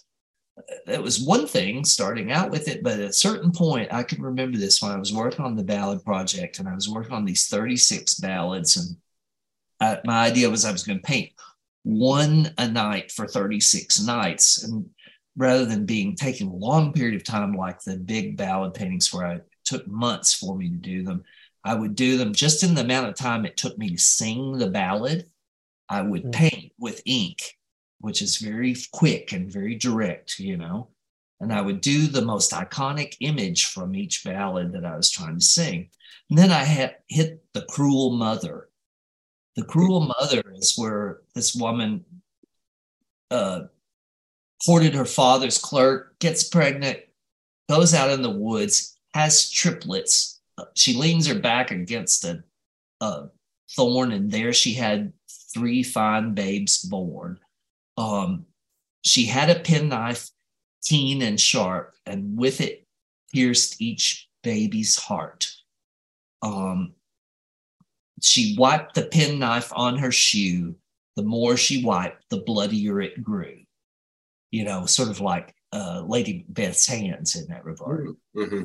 So I was like, okay, that's the iconic image. You've got three newly murdered, stabbed babies, um, and someone wiping a knife on their shoe. And that's what you want to put in the painting. So, how are these babies going to fit in there? Like, put them in a pile, lay this one on that one, make sure you can see they're all stabbed. Uh, then the knife and the shoe. I was like, this is what am I doing here? You know, I'm seeing, I'm conjuring up something and seeing that I never hoped I would see. Hmm. Uh, and I never dreamed I would see, actually. Now, I know people who, you know, who, like, for instance, love horror movies or or comic books or whatever are much accustomed to gruesome things. Hmm. Um, but it's one thing to have gruesome fantasies where you can play all you want, you know, and nobody gets hurt. And it's another thing to face those things directly. Like I haven't seen any stabbed babies in a pile, but you know, I've I've been on hand for the birth of animals where the babies died Hmm. right off the bat. So I've seen that, and it's not that's not a fun thing to see. It's not what I would call beautiful, but it is true. And that's how it works its way into the art. So I would say in what I do, I try to make sure there's a lot of beauty and there's enough true that you know that I'm not untethered completely Hmm. from it. But a lot of times people just don't see the dark imagery. I use that term dark again, advisedly, but the the images that are of dire things because I don't make as many of them and the opportunities to show them are infrequent. I mean, I just wouldn't want to to scar the eyes of my innocent Facebook followers. You know, that's the main social media thing. I I'm not an artist who courts controversy. I don't want to get where I'm going by shocking people and getting them to buy shocks from me. If I was going to shock people and get them to buy shocks, I'd just get me a cattle prod and ask them to line up. Can we quote you on that? Yes. yeah, absolutely.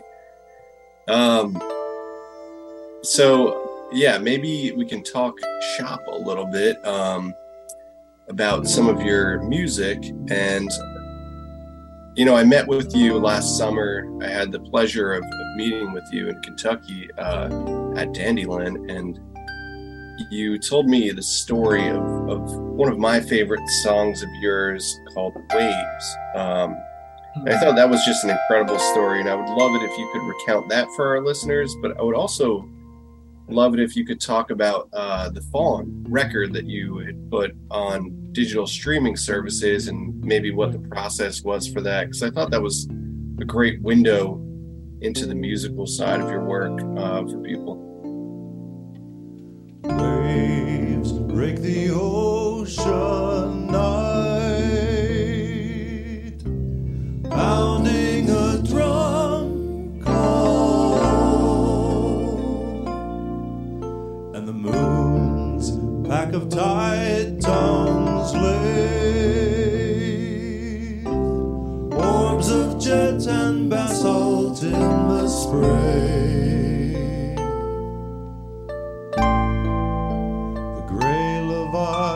Leviathan rises breathes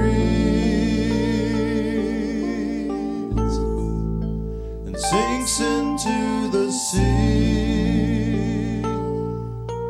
Rings of water spread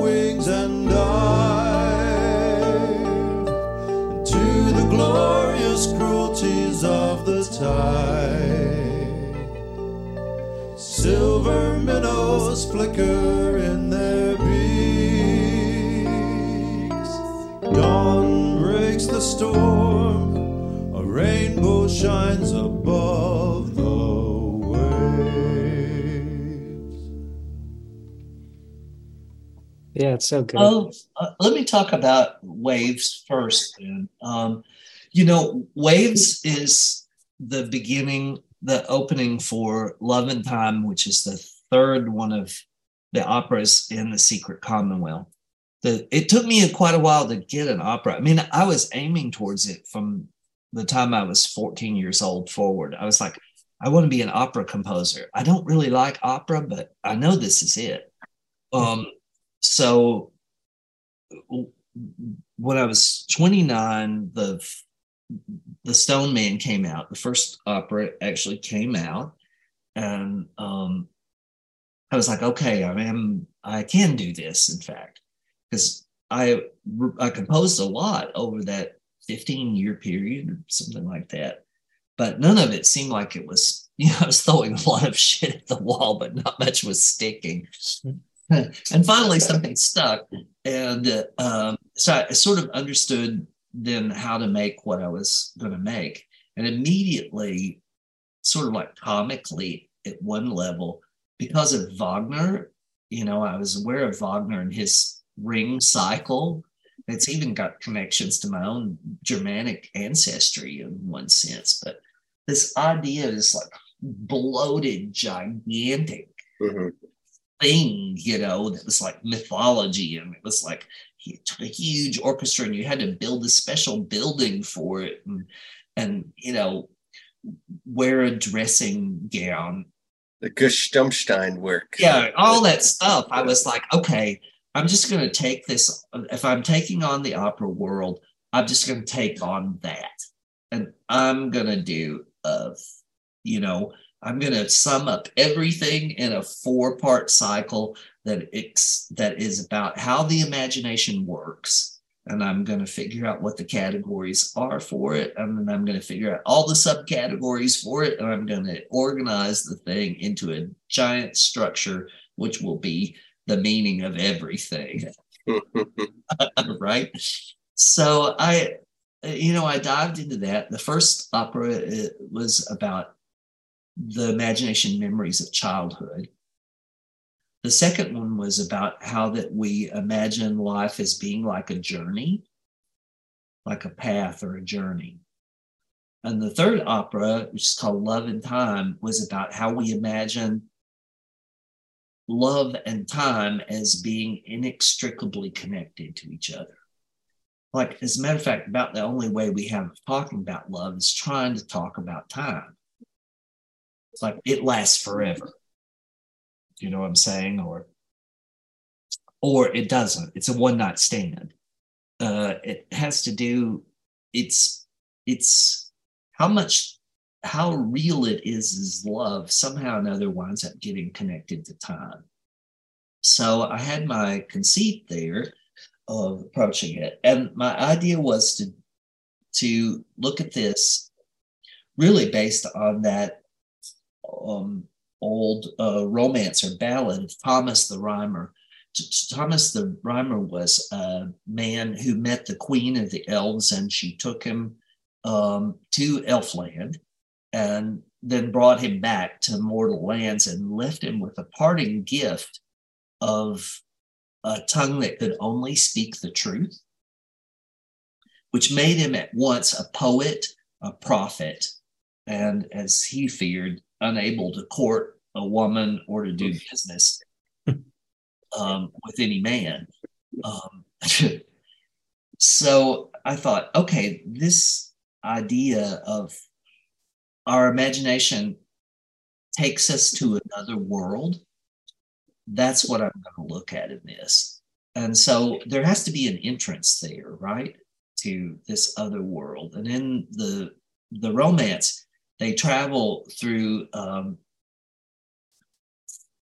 for seven days and seven nights through riding on a horse through red blood to the knee um, before they come to Elfland. So it's over this ocean or this gulf that you travel to reach the other world. And um, once I had that, I was like, I began looking in my own life to where this place, where this took place. And for me, it took place one night when I was camping in on one of the reservations on the Olympic Peninsula. This is the Northwest Coast. Do you know the area? Mhm, Yeah. It's like, you know, there's the outer coastline there. There's a number of reservations, the Makah Reservation, the Quinault.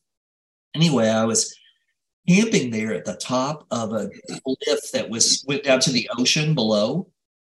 And um it's like in this, you know, old uh, rainforest that's on the top of a cliff, huge trees and all of this fabulous moss and beautifulness. And this cliff plunged down, and here's this wild rocky coastline and all this ocean coming in there. I, I was in ecstasy. I thought this has to be the most fabulous place on earth. I'm very Piscean, come back to astrology, and very connected to this ocean and the sea. So just the thought of I was going to get to sleep there and listen to this ocean all night long was fabulous.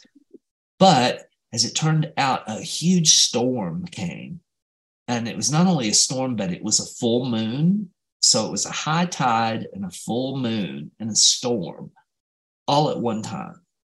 And all through the night while I was laying in this little tent, it was like rumbling. The ground was rumbling and moving under me. I could feel it as the waves were bashing against the cliff and ripping these gigantic trees off of the, the shoreline and tumbling them around in the surf until the next morning, everything was made into spindles. They were polished into spindles everywhere.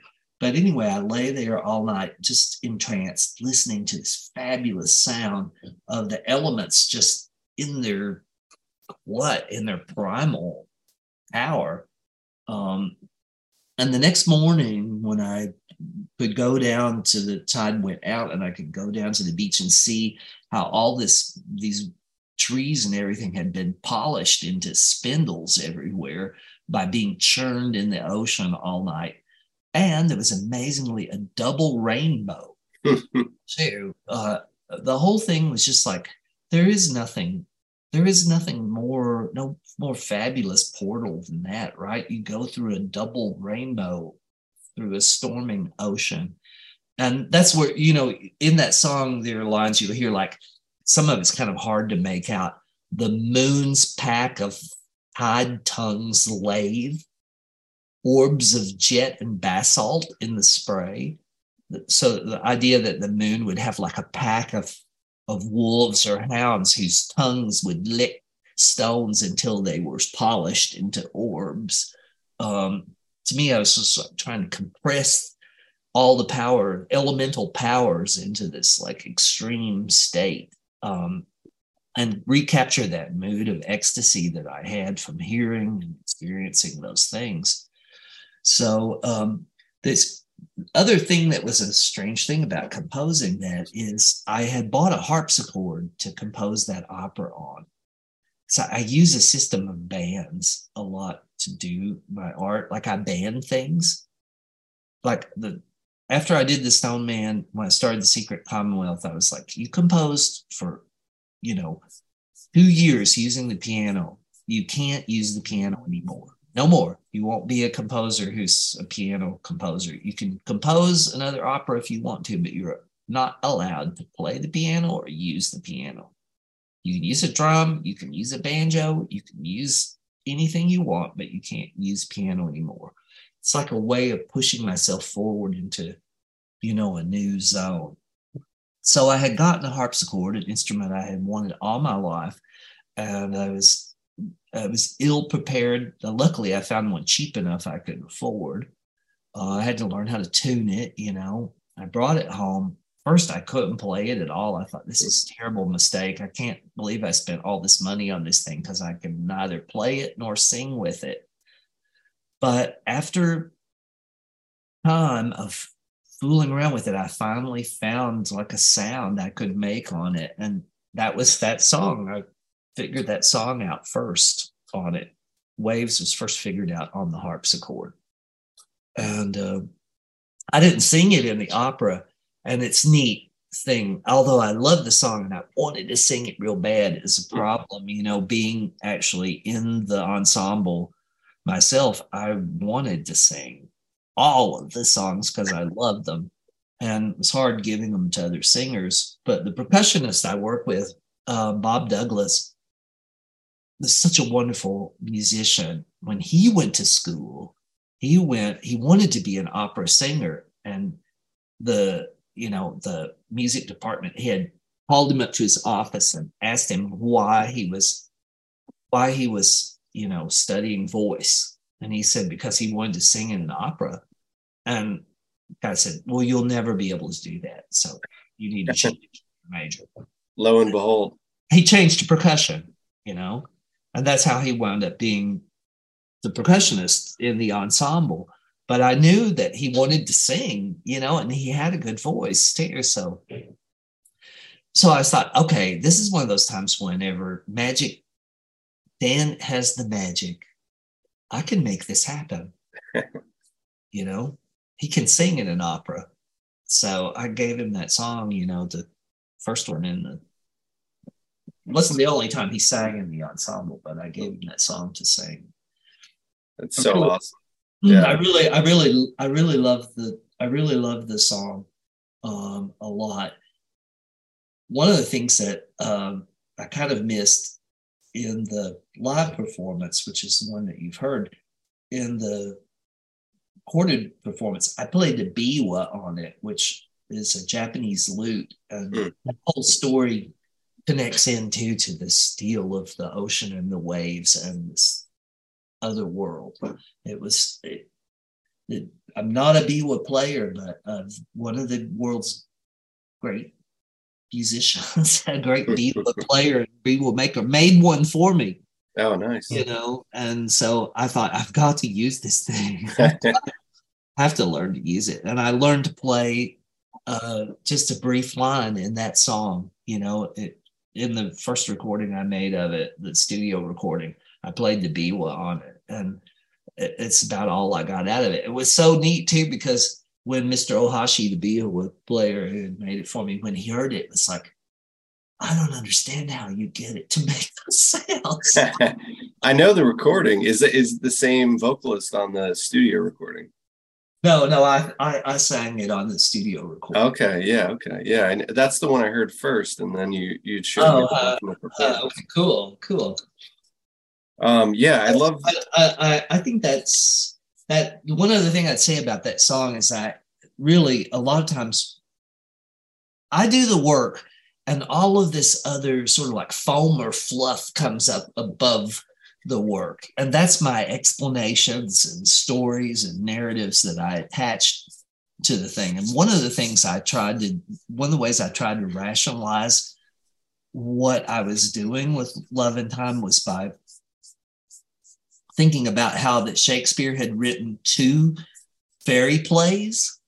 You know there's uh midsummer night's dream and there's the tempest both of these works are really important to me. You know, I studied both of them really carefully.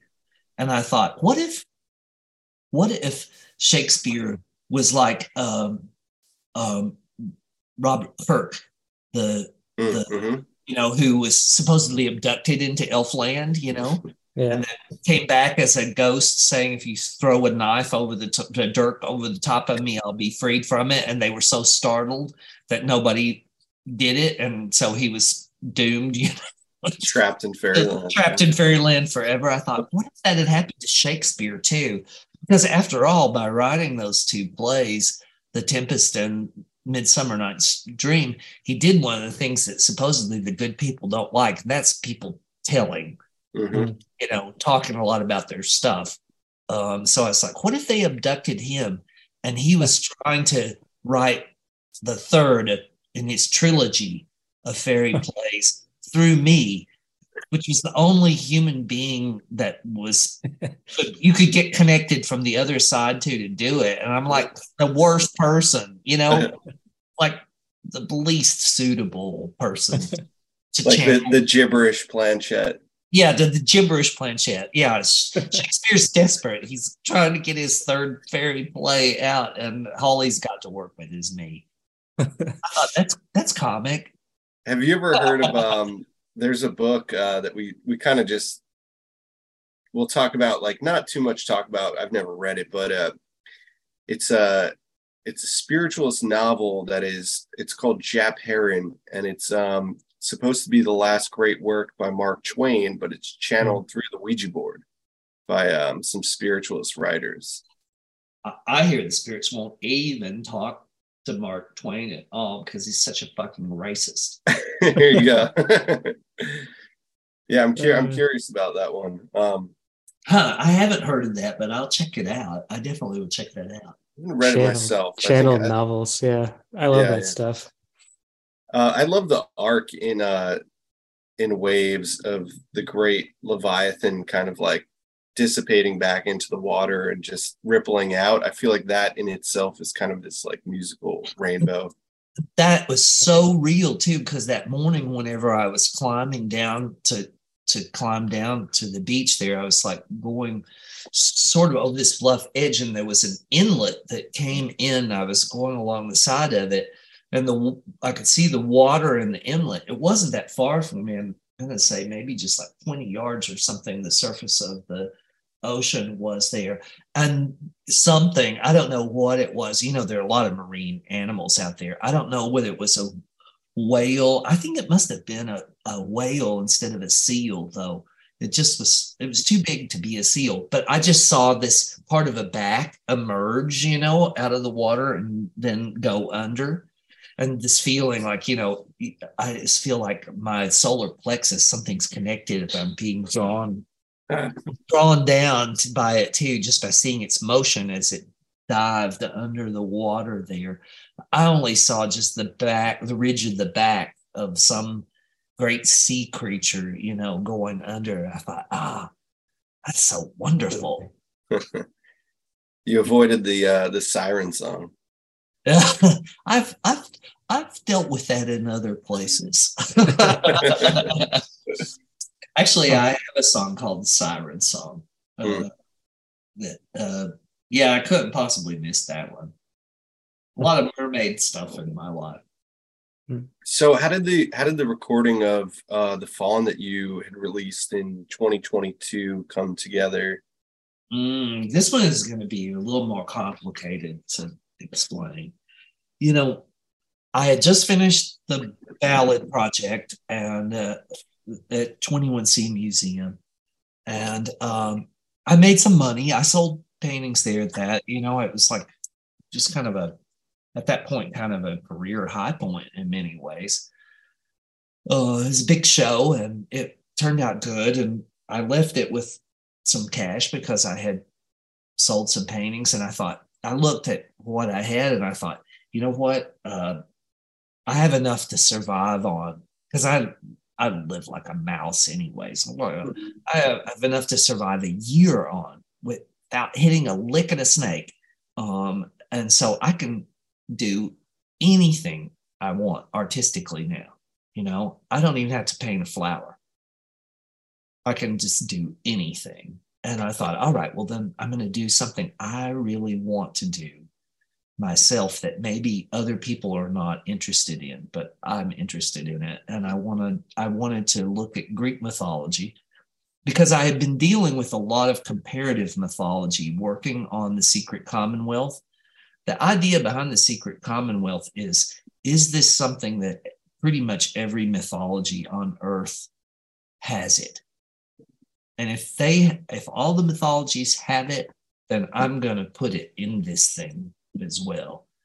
So I, I dealt with a lot, but not Greek mythology, which was one of the first ones I came to as a child. And so I thought, you know, I was doing a lot of research on all these projects, and I thought, I'm sure that there were new books that had been written, new ideas that had come out about both the archaeology, the the mythology, the ethnology about the Greek myths. So I'm just gonna, I'm going to catch up on everything. I'm going to focus on something very small and very distinct, not a big sweeping thing like these ballads, um, but exactly something that had been very interesting to me, and that was Nijinsky's performance of the Faun uh, to Debussy's Prelude de Midi du Enfant in 1911, um, which was the Ballet Russe, Diaghilev's Ballet Russe. So, and that stemmed from a, a poem by Stéphane Mallarmé on the same subject. So it seemed like this convergence of these three artists one a musician, one a dancer, one a poet.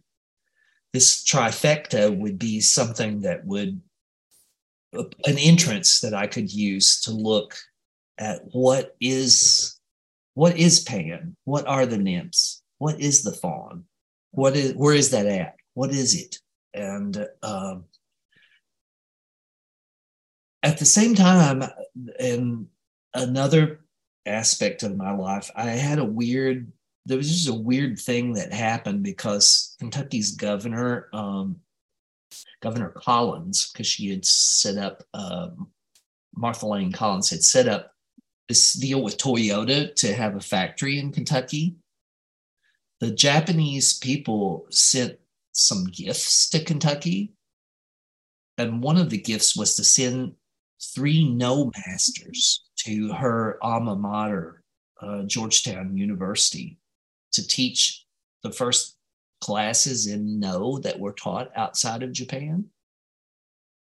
And there was no one there to take them besides some people taking the Japanese language course. But I found out about it and I went and I studied under one of these Noh masters for, for a week. It was one of the hardest weeks of my life um, is very, very challenging time. So I learned this ritual, this dance, which the Noh theater is a mask dance form that originally originated from a rice harvest ritual. It was originally a thing sort of like perpetuate the, the gods of the rice harvest. Um, and but in any event, it was a ritualized mask dance and uh, much about pattern, very much about pattern. And uh, I went through the thing, that's what I was going to use as my foundation for how I would understand movement in it. But when it came to the music, I didn't have any thoughts of utilizing Noh music, uh, as wonderful as it is. But I thought all right, well, I think for me, maybe this is club electronica because I was in the early club music world, mostly in Europe, that I went club dancing. You know, it's just like the early electronic club dance music. And I thought, all right, isn't the dance club the place where this these Dionysic dance rites of the modern world take place? I mean, that's that seemed to, to be the place for me. So I thought, okay, that does it. Um, I'm going to use, you know, electro club as my genre because I'm like a genre slut, I guess. I don't really have a genre. I use genres when they're the right color. You know, when I need that color, that's what I use. So that seemed the right one. And I for that you need an instrument of course and i had a triton workstation keyboard that i i don't remember exactly how i came to have this triton anyways it's i don't know if you know synthesizers very much. Yeah, yeah. this is a digital synthesizer. And it had built into it a sequencer that had all of the sort of like uh, drum patches, bass patches, string patches, clarinet patches, horn patches, everything you could imagine, pretty much digital samples that had been analyzed, you know, and converted into digital form. And uh, they also had a lot of sequence loops, loops like drum beats, like there were probably 40 rap beats that were in this in this thing loaded into it. There were some Chinese popular music things. This had been programmed by a Japanese programmer, you know? There's probably a bunch of Japanese programmers who were like, what is popular music in the world today? Um, you know, oh, there's a lot of rap.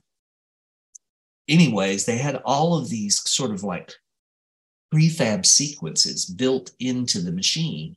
But what was strange was I discovered after I started getting into the programming innards of it and messing around with it is that they had divided things into things like Latin beats and things that couldn't be neatly divided into four four into fours they divided in they had it as threes so rather than having it was almost like there were two synthesizers in one one of them had every patch and every sequence for threes and the other one had every patch and every sequence for fours rather than try to come up with some universal system that could work with with uh, symmetry and asymmetry at the same time.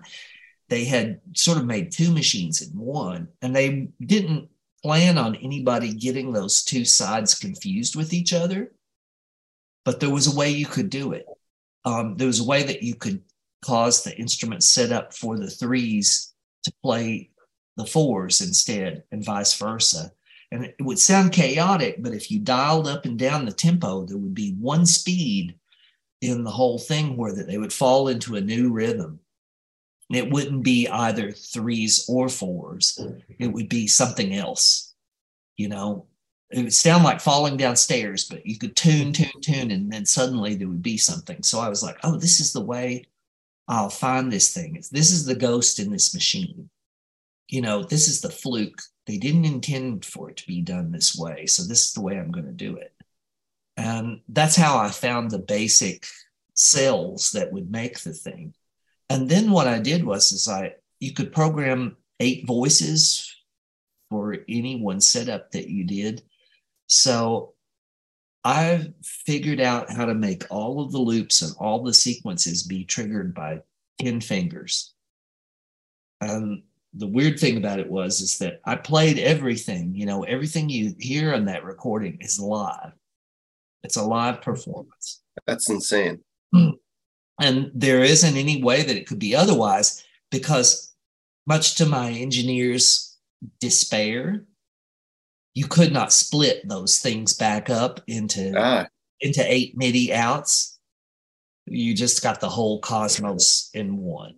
Can I can I interrupt you real quick? Because that yeah this this is very interesting to me. Um, there's a musician who I revere very much. I'll try and keep this short, but his name's Rodd Keith. Uh, he was actually involved in this industry of music called song sharking, where uh, in old magazines, people would send in their lyrics. Um, and this guy would make them into records for like 75 bucks. Yeah.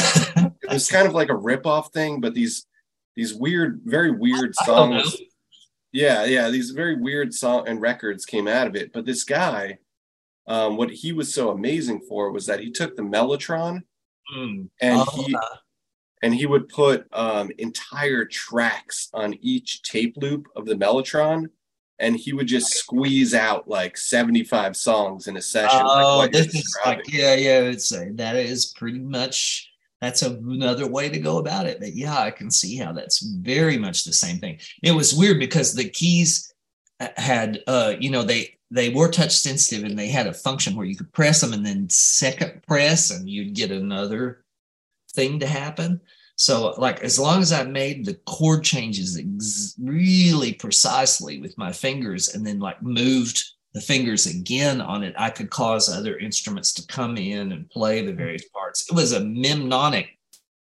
It was a mnemonic nightmare, actually. But it enabled me to like totally go into sort of like that club music world all by myself and in live time too, you know, not something that's I've done a lot of of studio constructions where you're laboriously making a mosaic, you know, you're putting in one track and another track and another track and you're adjusting everything. This was not like that at all. It was really almost i, I felt like that i was like um the it was almost like a, driving a vehicle instead of playing a, a machine you know it, it felt like that you were traveling somewhere by accurately doing it so that's yeah. how I, that's how I did the music, and it was done. It was done a period of time when, um, too, I didn't, uh, I couldn't get very much time to work on the music. So it was the nice thing about it was is that I didn't. It was the first time I did a project where I didn't use live musicians in performance. Instead, I was using a pre-recorded thing. So I I concentrated with the faun on. We did we did the performances of the faun. There were only three performances done of it. Well, four if you count a workshop that was done, but the three performances were done in art museums and they were pretty much back to back. There were two performances done in one university museum, and then I had to move the whole show in a single day, the gauze box and all of the sonics and everything to another museum and do two performances there. But by doing that and having a crew of only um, four people, I was able to to pull off more than I could have pulled with the Secret Commonwealth Ensemble, which was 30 people. Mm. Did you overdub the the vocals on the phone? Um, I did overdub. The some of them were were recorded live with them, and some of them were overdubbed in it. But it's incredible. Yeah, I, I would have never, I would have never thought that that was a live, or like the instrumentation was a live recording. That's talk, talk to, talk to amazing. talk to my engineer sometime. He just when he finally realized there was no way there was no way we could do it other than just recording it like that with a single mic, you know, so you can't adjust the, you can't do any uh, adjustment of the drum sound vis-a-vis the bass sound or anything like that. You just, you get just what, EQ. Yeah, EQ is the best you got that's, there. That's all you could do with it. And you know what he did in order to get around that? He meticulously learned to play some lines in it and stripped it out and replayed them himself, note by note, duplicating what I had done so that he could manage to mix them, which I thought was an act of real devotion, actually. That's crazy. Wow. I'm glad I asked. Well, yeah. Your That's fascinating. Your listeners may not be so glad. no, no. I, I mean, if they listen listen to the record, which they definitely should, um, hmm yeah, that's that's pretty marvelous achievement. The, the, thing I love about um, actually about that, I mean, every method that you might take to convey your music to another person is going to have some problematics to it and some snafus to it. Like, the, I, I, I myself am kind of shy about music. Like, if you and if the three of us were in a room and I had a guitar and I was supposed to play one of my songs for you, it would be excruciating for me. I'd nearly die of the vulnerability that's involved because I'm a trance I'm a trance musician. I go into a trance whenever I'm I hmm. guess that's the word for it. I'm definitely not there um, in some ways. So um, it seems very vulnerable to me. Give me 50 people or a 100 people or a 1,000 people uh, and I'm just, I'm as easy and smooth as can be with it. Give me one person, two persons, three persons in a room, and it about kills me. Yeah. Um, but what I like about the Faun is that it feels so much inside a the dance was inside a gauze box, and that piece of music is inside that machine, you know, and it's like you're inside a bubble whenever you experience it. If you really, if you put on headphones and you go into that world of the Faun, it's uh, it just seems like marvelously syn- synthetic to me. Like you're in a you're in a place where the, the you know everything has been made out of nothingness, but it's all solid. Mm. So um, I still enjoy listening to it. You know, it's been some years, but I do enjoy it. And uh, I never worked that way again, and I probably won't ever work that way. Hmm. So interesting. Wow. I w- yeah, I would have thought that there were like several players on that record. No, and you know what's crazy about it too is that there are two, I did do two musical overdubs. There are two real guitars that are played on in that recording. Um, and they're they're in two separate pieces. Uh, one is acoustic guitar, and one is electric guitar. But I think it has some of my very best guitar writing in it, electric guitar writing, and it's all fake. It's like it's joy sticks and and and knobs and you know wasn't just playing the keys. I had to play the knobs a lot on that synthesizer too, as well. Mm-hmm.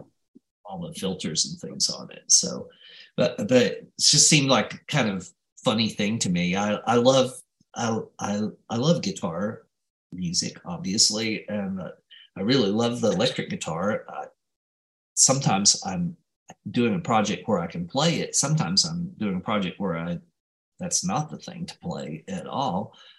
Um, and that one was kind of funny in that I think it's got a lot of great electric guitar parts in it, and none of them are real. They're all so wow. I'm no stranger to electronic music, but yeah, that's that's I, I just wouldn't have made that out. Um, that's pretty great. Um, I'm gonna I'm gonna inject uh, maybe our final listener question, and this is the deepest one of all. So I hope you're right, I'm ready for this. It's pretty long. Gonna, long. It's long. I was going to ask this show. one. I was, oh, okay, I was, okay. I was born for this question. You want to ask this listener question, Ben? Yeah. Okay, go ahead. Uh, what's your favorite dessert? Oh, wow. Hmm. That's a okay. We need to put a new tape in for this one. it, this is kind of this kind of. I'm just gonna choose something because this. I'm a person that comes from a world of seasonality. So you'd have to ask me what's the best day to have a dessert on, and then mm-hmm. what's the because things change here. So coming yeah. up pretty soon here is going to be wild black raspberries and a wild black raspberry pie is pretty high up on my list of things. Maybe it's not my absolute favorite, but I think my favorite dessert would involve fruit instead of instead of chocolate mm. or even just sugar. Although Same. I do love sugar pie um, and a lot of other things. But um, I'm going to say, just for now, in my fantasy world, because it's coming soon, I hope, a wild black raspberry pie. Mm. Unfortunately, I won't be able to have it with a dollop of whipped cream in it because due to long COVID, apparently I have developed a profound allergy to milk. Hmm. Wow. And this Dang. is this is like heartbreaking. Yeah, that is. I, I, I, I won't do say. a lot. Of, I won't do a lot of crying and whining about it. But just to say this came at the point where I was really starting to feel good about how good I was at making pastry, and most of the pastry making I was doing involved butter. Mm. And so now I'm having to rethink dessert. Actually, if you want to know what the latest dessert I had was, it was it is a shoofly pie. Have you ever had that? I have not. What is yeah? What I'm that's forgetting a, now what it is. But that's a that's a Pennsylvania Dutch dessert. You know, there's an old song that said, um, "Shoofly pie and apple pan dowdy makes your tongue stick out and your belly say howdy."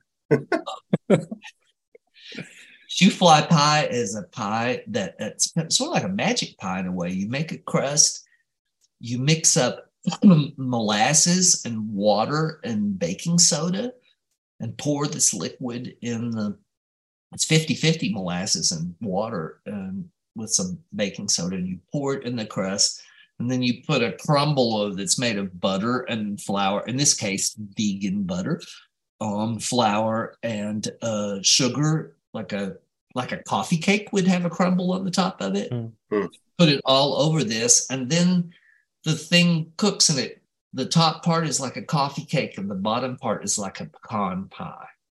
Wow. That sounds good. It is good. Yeah. That's a good thing. I made one yesterday. So I'd have to my my favorite is is pretty close, but I'm I'm a huge fan of a really good strawberry rhubarb pie. Ooh, ooh, yes. oh man, now I'm going to backtrack on the black raspberry. Ben?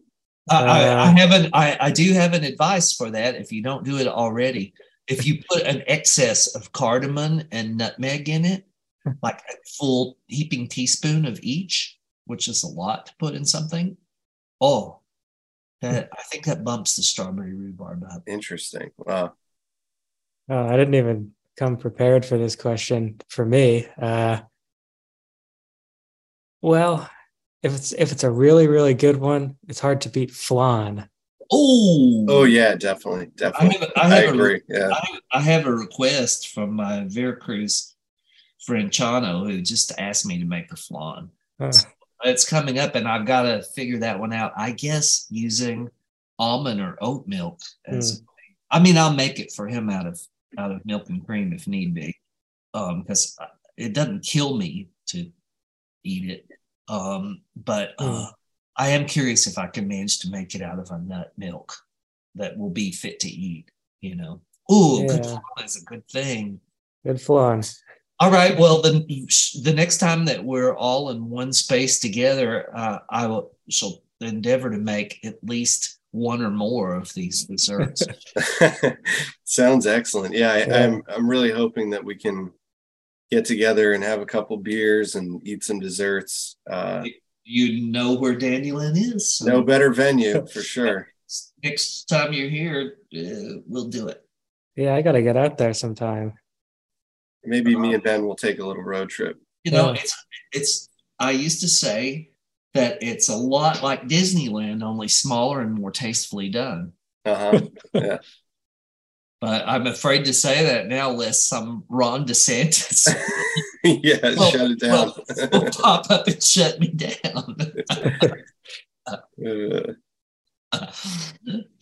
well, I guess we'll uh, we'll cut it there for now. Uh, but thanks so much for joining us again, Dan. It's always a pleasure. So many amazing insights in there, and yeah, truly incredible. Thank you so much for joining us again. it's really a huge pleasure. Uh, we were talking about science a little bit earlier, and to me, this is science because science is discourse. You know, it's a it's talking about what you believe. That's what it's about. You give your you give your theories, you give your ideas to it, and I appreciate what you guys are doing and uh, ha- and and having this kind of sol- cyber salon Yeah. yeah.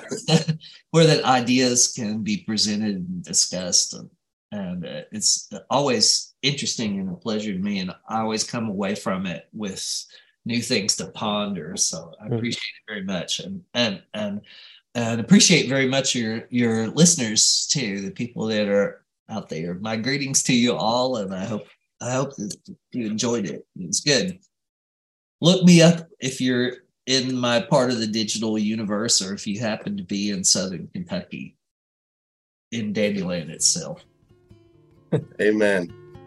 All right. Well, thanks as always for listening, and we'll catch you next time. okay great bye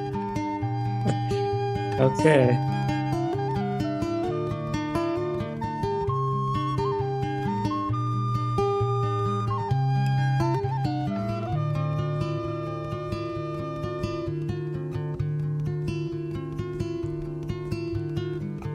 I will grow and kill 10,000, said the tiny fire drake in my hand. Lay this land to waste, wet my teeth on the bones of the heroes' blood. Will flow for the gold that I will gather.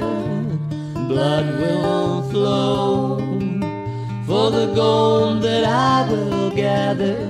Look into my eyes, he said, where the point of fire is dancing. What you hear, you won't remember funny salamander. I will fly through the night, scorching cities. I will fly through the night, scorching cities.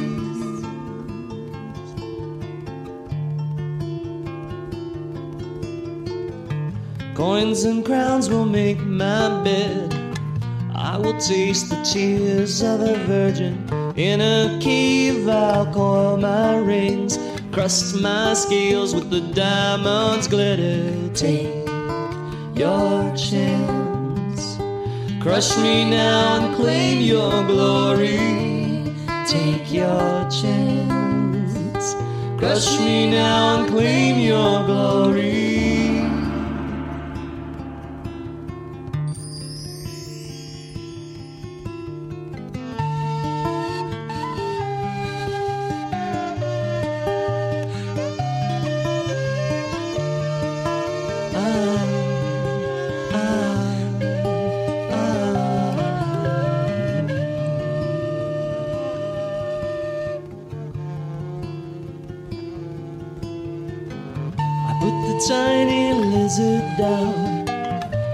Sand, and I watched it scurry on the strand. The waves were pounding a dragon song as I went walking. Dream your dreams by the sea. I will not harm you.